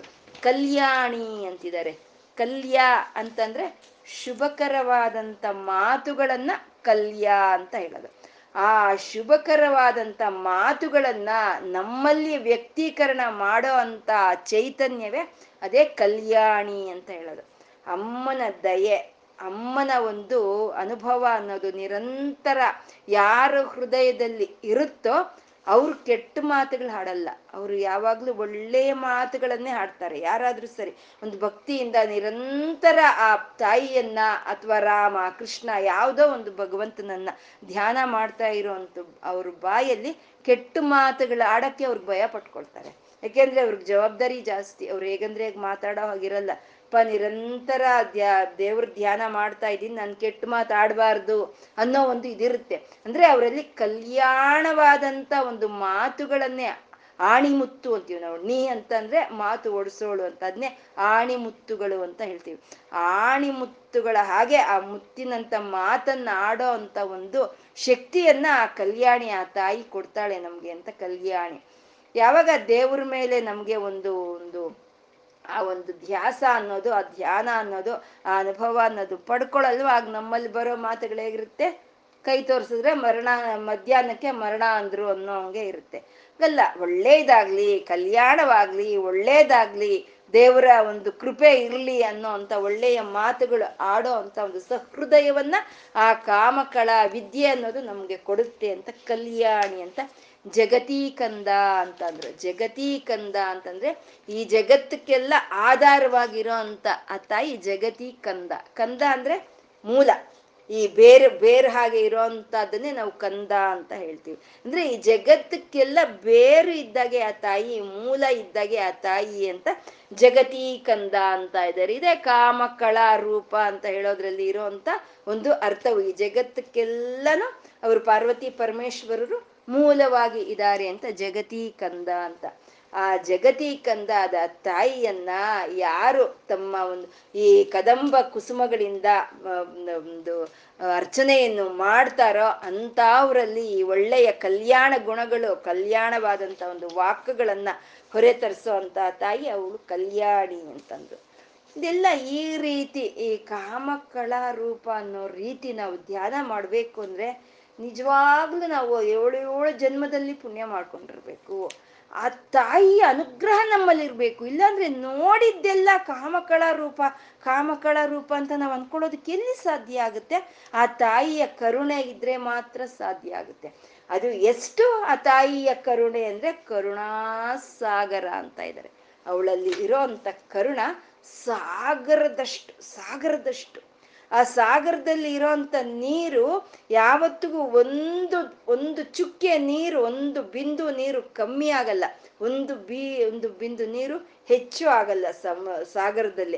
ಹಾಗೆ ಅಮ್ಮನವರಲ್ಲಿ ಇರೋಂಥ ಆ ಕರುಣ, ರಸ ಅನ್ನೋದು ಸಮುದ್ರದಷ್ಟು. ಅದು ಯಾವತ್ತಿಗೂ ತರಿಗಿ ಹೋಗಲ್ಲ ಅಂತ ಹೇಳೋದು. ದಯಾ ಕರುಣಾಸ ಕರುಣಾ ಅಂತಂದ್ರೆ ಕರುಣಾ, ರಸ ಅಂತಂದ್ರೆ ಕರುಣ ಅಂದ್ರೆ ದಯೆ. ರಸ ಅಂದ್ರೆ ಆನಂದ.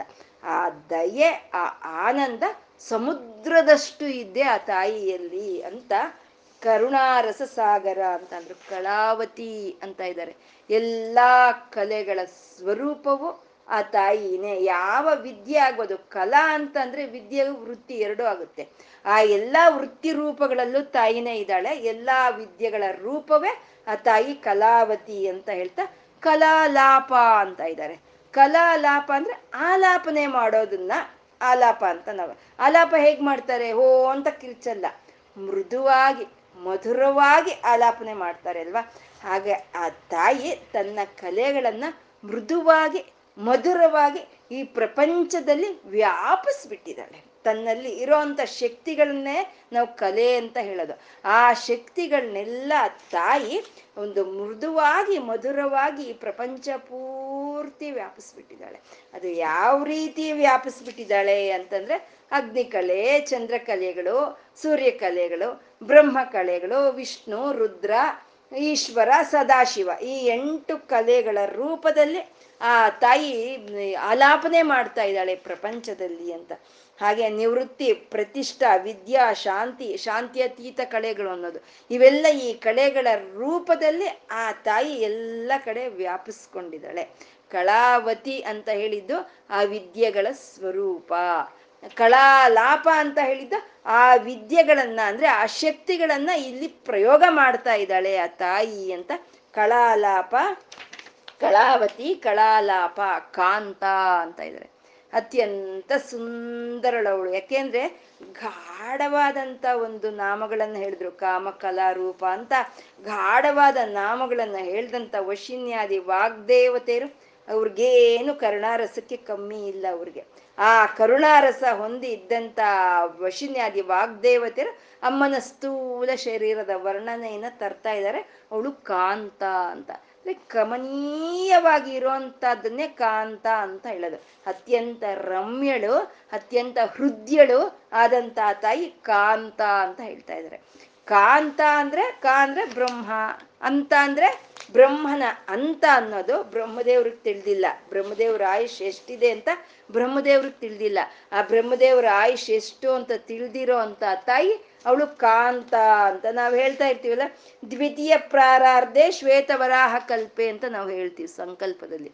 ದ್ವಿತೀಯ ಪ್ರಾರಾರ್ಧೆ ಅಂತಂದ್ರೆ ಬ್ರಹ್ಮದೇವ್ರಿಗೆ ಐವತ್ತು ವರ್ಷ ಆಗೋಗಿದೆಯಂತೆ. ದ್ವಿತೀಯ ಪರಾರ್ಧೆ ಅಂತ ಅಂದ್ರೆ ಎರ ಐವತ್ತು ವರ್ಷ ಆಗೋಗಿದೆ ಅಂತ. ಅಂದ್ರೆ ಎರಡನೇ ಒಂದು ಇದ್ರಲ್ಲಿ ಇದ್ದಾರೆ ಅವರು. ಆದ್ರೆ ಅವ್ರ ಆಯುಷ್ ಯಾವಾಗ ಆಗೋಗುತ್ತೆ ಅಂತ ಅದು ಅದು ಬ್ರಹ್ಮನಿಗೆ ಗೊತ್ತಿಲ್ಲ, ಅಮ್ಮನವ್ರಿಗೆ ಗೊತ್ತಿದೆ ಅಂತ ಕಾಂತ ಅಂತ ಅಂದ್ರು. ಕಾಂತ, ಕಾದಂಬರಿ ಪ್ರಿಯ ಅಂತ ಇದ್ದಾರೆ. ಅಮ್ಮ ಕಾದಂಬರಿ ಪ್ರಿಯ ಅಂತ. ಈ ಕಾದಂಬರಿ ಪ್ರಿಯ ಅನ್ನೋದು ಪೂಜಾ ಸಂಕೇತಗಳನ್ನ ತೋರಿಸೋ ಅಂತದ್ದು ಕಾದಂಬರಿ ಪ್ರಿಯ ಅಂತ. ಇವಾಗ ನಾವು ಪೂಜೆ ಅಂತ ಮಾಡೋವಾಗ ನಾವು ಒಂದು ಅರ್ಘ್ಯ ಪಾತ್ರೆಯಲ್ಲಿ ಒಂದು ಅಮೃತವನ್ನ ಇಟ್ಕೊಳ್ತೀವಿ. ಅಮೃತವನ್ನ ಇಟ್ಕೊಂಡು ಅದನ್ನ ಪ್ರೋಕ್ಷಣೆ ಹೀಗೆ ಮಾಡ್ತೀವಿ. ಅದನ್ನೇ ಬಿಂದು ತರ್ಪಣ ಸಂತುಷ್ಟ ಅಂತ ಹೇಳ್ತಾರೆ. ಅಂದ್ರೆ ನಾವು ಮಾಡೋ ಅಂತ ಪ್ರೋಕ್ಷಣೆಗೆ ಆ ತಾಯಿ ಸಂತೃಪ್ತಿಯನ್ನ ಹೊಂದ್ತಾಳೆ ಅಂತ. ಅಂದ್ರೆ ಆ ಆ ಪ್ರೋಕ್ಷಣ ಒಂದು ದ್ರವವನ್ನೇ ಕಾದಂಬರಿ ರಸ ಅಂತ ಹೇಳೋವಂಥದ್ದು, ಕಾದಂಬರಿ ರಸ. ಅಂದ್ರೆ ಕಾದಂಬರಿ ರಸ ಅಂದ್ರೆ ಸಂಮಿತ್ ರಸ ಅಂದ್ರೆ ಜ್ಞಾನ ರಸ. ಆ ಜ್ಞಾನ ರಸ ಅಂದ್ರೆ ಅಮ್ಮನವ್ರಿಗೆ ಇಷ್ಟ ಅಂತ ಕಾದಂಬರಿ ಪ್ರಿಯ ಅಂತ ಅಂದ್ರು. ಅಂದ್ರೆ ಈ ಪ್ರಪಂಚ ಎಲ್ಲ ಸಮೂಹವಾಗಿದೆ. ಅದೇ ಕದಂಬ ಕುಸುಮ ಅಂತ ಹೇಳಿದ್ದು. ಈ ಪ್ರಪಂಚದಲ್ಲಿ ಒಂದು ಸಾರ ಅಂತ ಇದೆ. ಈ ಕುಸುಮಗಳಲ್ಲಿ, ಕದಂಬ ಕುಸುಮದಲ್ಲಿ ಸಾರ ಅಂತ ಇರುತ್ತೆ. ಆ ಸಾರವನ್ನೇ ಮಧು ಅಂತ ನಾವು ಹೇಳ್ತೀವಿ. ಹಾಗೆ ಈ ಪ್ರಪಂಚದಲ್ಲಿ ಒಂದು ಸಾರ ಅಂತ ಇದೆ. ಆ ಸಾರ ವಸ್ತುವೇ ಜ್ಞಾನ ಅಂತ ಹೇಳೋದು. ಆ ಜ್ಞಾನ ಅಂದ್ರೆ ಇಷ್ಟಪಡೋ ಅಂತ ತಾಯಿ ಕಾದಂಬರಿ ಪ್ರಿಯ ಅಂತ ಹೇಳೋದು. ಕಾದಂಬರಿ ಪ್ರಿಯ ಅಂತ. ಇದು ನಮ್ಮ ಷಟ್ಚಕ್ರಗಳೇ ಮೂಲಾಧಾರದಿಂದ ಹಿಡಿದು ಆಜ್ಞಾಚಕ್ರದವರೆಗೆ ಇರುವಂತ ಈ ಷಟ್ಚಕ್ರಗಳನ್ನೇ ನಾವು ಕದಂಬ ಕುಸುಮಗಳು ಅಂತ ಹೇಳೋದು. ಈ ಷಟ್ಚಕ್ರಗಳಲ್ಲಿ ಇರೋಂಥ ಜ್ಞಾನವನ್ನೇ ನಾವು ಕಾದಂಬರಿ ರಸ ಅಂತ ಹೇಳೋದು. ಅಂದ್ರೆ ಆ ಜ್ಞಾನ ರಸವನ್ನ ಇಷ್ಟಪಡೋ ಅಂತ ಲಲಿತಾ ತ್ರಿಪುರ ಸುಂದರಿ ಅವಳು ಕಾದಂಬರಿ ಪ್ರಿಯ ಅಂತ. ಮತ್ತೆ ಕಾದಂಬರಿ ಅಂದ್ರೆ ಸರಸ್ವತಿ ಅಂತ ಅರ್ಥ. ಅಂದ್ರೆ ಜ್ಞಾನ ಅಂದ್ರೆ ಅತ್ಯಂತ ಪ್ರೀತಿ ಇರೋ ಅಂತ ಲಲಿತಾ ಮಹಾ ತ್ರಿಪುರ ಸುಂದರಿ, ಅವಳು ಕಾದಂಬರಿ ಪ್ರಿಯ ಅಂತ ಹೇಳೋವಂಥದ್ದು ಇಲ್ಲಿ ಕಾಮ್ಯ ಕಾಮ್ಯ ಅಂದ ತಕ್ಷಣ ಕಾಮ ಕಲಾರೂಪ ಅಂದ ತಕ್ಷಣ, ಏನೋ ಒಂದು ಪುರುಷಾರ್ಥಗಳಲ್ಲಿ ಒಂದಾಗಿರುವಂತ ಕಾಮ ಅಂತ ನಾವು ತಗೊಂಡ್ಬಿಡೋ ಅಂತದ್ದು ಮತ್ತೆ ಆ ತಾಯಿ ಕಾದಂಬರಿ ಪ್ರಿಯ ಅಂತಂದ್ರೆ, ಕಾದಂಬರಿ ಅಂದ್ರೆ ಅದು ಕಲ್ಲು ಅಂತೀವಲ್ವಾ, ಸಾರಾಯಿ. ಅಂತೀವಲ್ವಾ? ಕಲ್ಲು, ಸಾರಾಯಿ, ಹೆಂಡ. ಆ ಹೆಂಡಕ್ಕೂ ಕಾದಂಬರಿ ಅಂತ ಹೆಸರಿದೆಯಂತೆ. ಹಾಗಾಗಿ ಕಾಮ್ಯ ಅಂದ್ರೆ ಕಾಮ ಅಂತ ತಗೊಳ್ಳೋದು ಈ ಕಾದಂಬರಿ ರಸ ಅಂತ ಅಂದ್ರೆ ಆ ಹೆಂಡ ಅಂತ ತಗೊಳ್ಳೋ ಅಂತದ್ದು ಮತ್ತೆ ಈ ಲಲಿತಾ ಸಹಸ್ರನಾಮದಲ್ಲಿ ಮಾಂಸ ಅಂತ ಬರುತ್ತೆ, ಮೂಳೆ ಅಂತ ಬರುತ್ತೆ, ಮತ್ತೆ ರಕ್ತ ಅಂತ ಬರುತ್ತೆ. ಹಾಗೆ ಅನ್ಕೊಂಡು ಇದೇನೋ ಇದು ವಾಮಾಚಾರದ ಗ್ರಂಥ ಇದು, ವಾಮಾಚಾರ ಇದು ಅಂತ ತಿಳ್ಕೊಳ್ಳೋ ಅಂತದ್ದು ಅತಿಯಾಗಿ ಇದೆ ಇದು. ರಕ್ತ, ಮಾಂಸ, ಮೂಳೆ ಅಂತ ಬರುತ್ತೆ ಅಂದ್ರೆ ಅದು ಇದ್ರೇನೆ ರಕ್ತ, ಮಾಂಸ, ಮೂಳೆ ಅನ್ನೋದು ನಮ್ಮಲ್ಲಿ ಇರೋದಕ್ಕೆ ನಾವು ರಕ್ತ, ಮಾಂಸ, ಮೂಳೆ ಅಂತ ಹೇಳೋದಕ್ಕೆ ಸಾಧ್ಯ ಆಗ್ತಾ ಇದೆ ಅಲ್ವಾ? ಏನೋ ಅಮ್ಮ ಎಲ್ಲ ಈ ಮೂಳೆಗಳನ್ನೆಲ್ಲ ಒಂದು ಹಾರವನ್ನಾಗಿ ಹಾಕೊಂಡಿರ್ತಾಳೆ ರುಂಡ, ಮುಂಡ, ಸುಮಮಾಲ, ರುದ್ರಾಕ್ಷ ಭಸ್ಮ ತ್ರಿಶೂಲಧಾರಿಣಿ ಅರುಂಡ, ಮುಂಡ, ಎಲ್ಲ ಮೂಳೆಗಳನ್ನೆಲ್ಲ ಹಾಕೊಂಡ್ರಿ ಹಾಕೊಂಡ್ಬಿಟ್ಟಿರ್ತಾಳೆ ಅವಳು. ಅವಳೇನೋ ವಾಮಾಚಾರದ ದೇವತೆ ಅಂತಾರೆ. ಅವಳು ಹಾಕ್ಕೊಂಡ್ರೇನೆ ಅದಕ್ಕೆ ಅಲಂಕಾರ ಬರುತ್ತೆ. ಅವಳ ರುಂಡ, ಮುಂಡ, ಮೂಳೆ, ರಕ್ತ ಅವಳು ಧರಿಸಿದ್ರೇನೆ ಅದಕ್ಕೆ ಅಲಂಕಾರ ಬರುತ್ತೆ. ಇಲ್ಲ ಅಂದ್ರೆ ನಮ್ಮಲ್ಲಿರೋ ಅಂತ ಮೂಳೆಗಳನ್ನೆಲ್ಲ ತಗೊಂಡು ನಾವು ಪ್ಯಾಕೆಟ್ ಮಾಡಿ ಒಂದ್ ಕಡೆ ಇಟ್ರೆ ಅದಕ್ಕೆ ಇರ್ತಾ ಸೌಂದರ್ಯ. ಅದ್ ಕೆಲಸ ಮಾಡುತ್ತಾ? ಇಲ್ಲ. ಅಥವಾ ರಕ್ತ ಒಂದ್ ಕಡೆ ಹಾಕಿದ್ವಿ, ನಮ್ಮ ಮೈಯಲ್ಲಿರೋ ಮಾಂಸ ಒಂದ್ ಕಡೆ ಹಾಕಿದ್ವಿ ಅಂದ್ರೆ ಅದ್ ಕೆಲಸ ಮಾಡುತ್ತಾ? ಇಲ್ಲ, ಮೂರು ಸೇರಿಸಿದ್ವಿ, ಕೆಲಸ ಮಾಡುತ್ತಾ? ಇಲ್ಲ.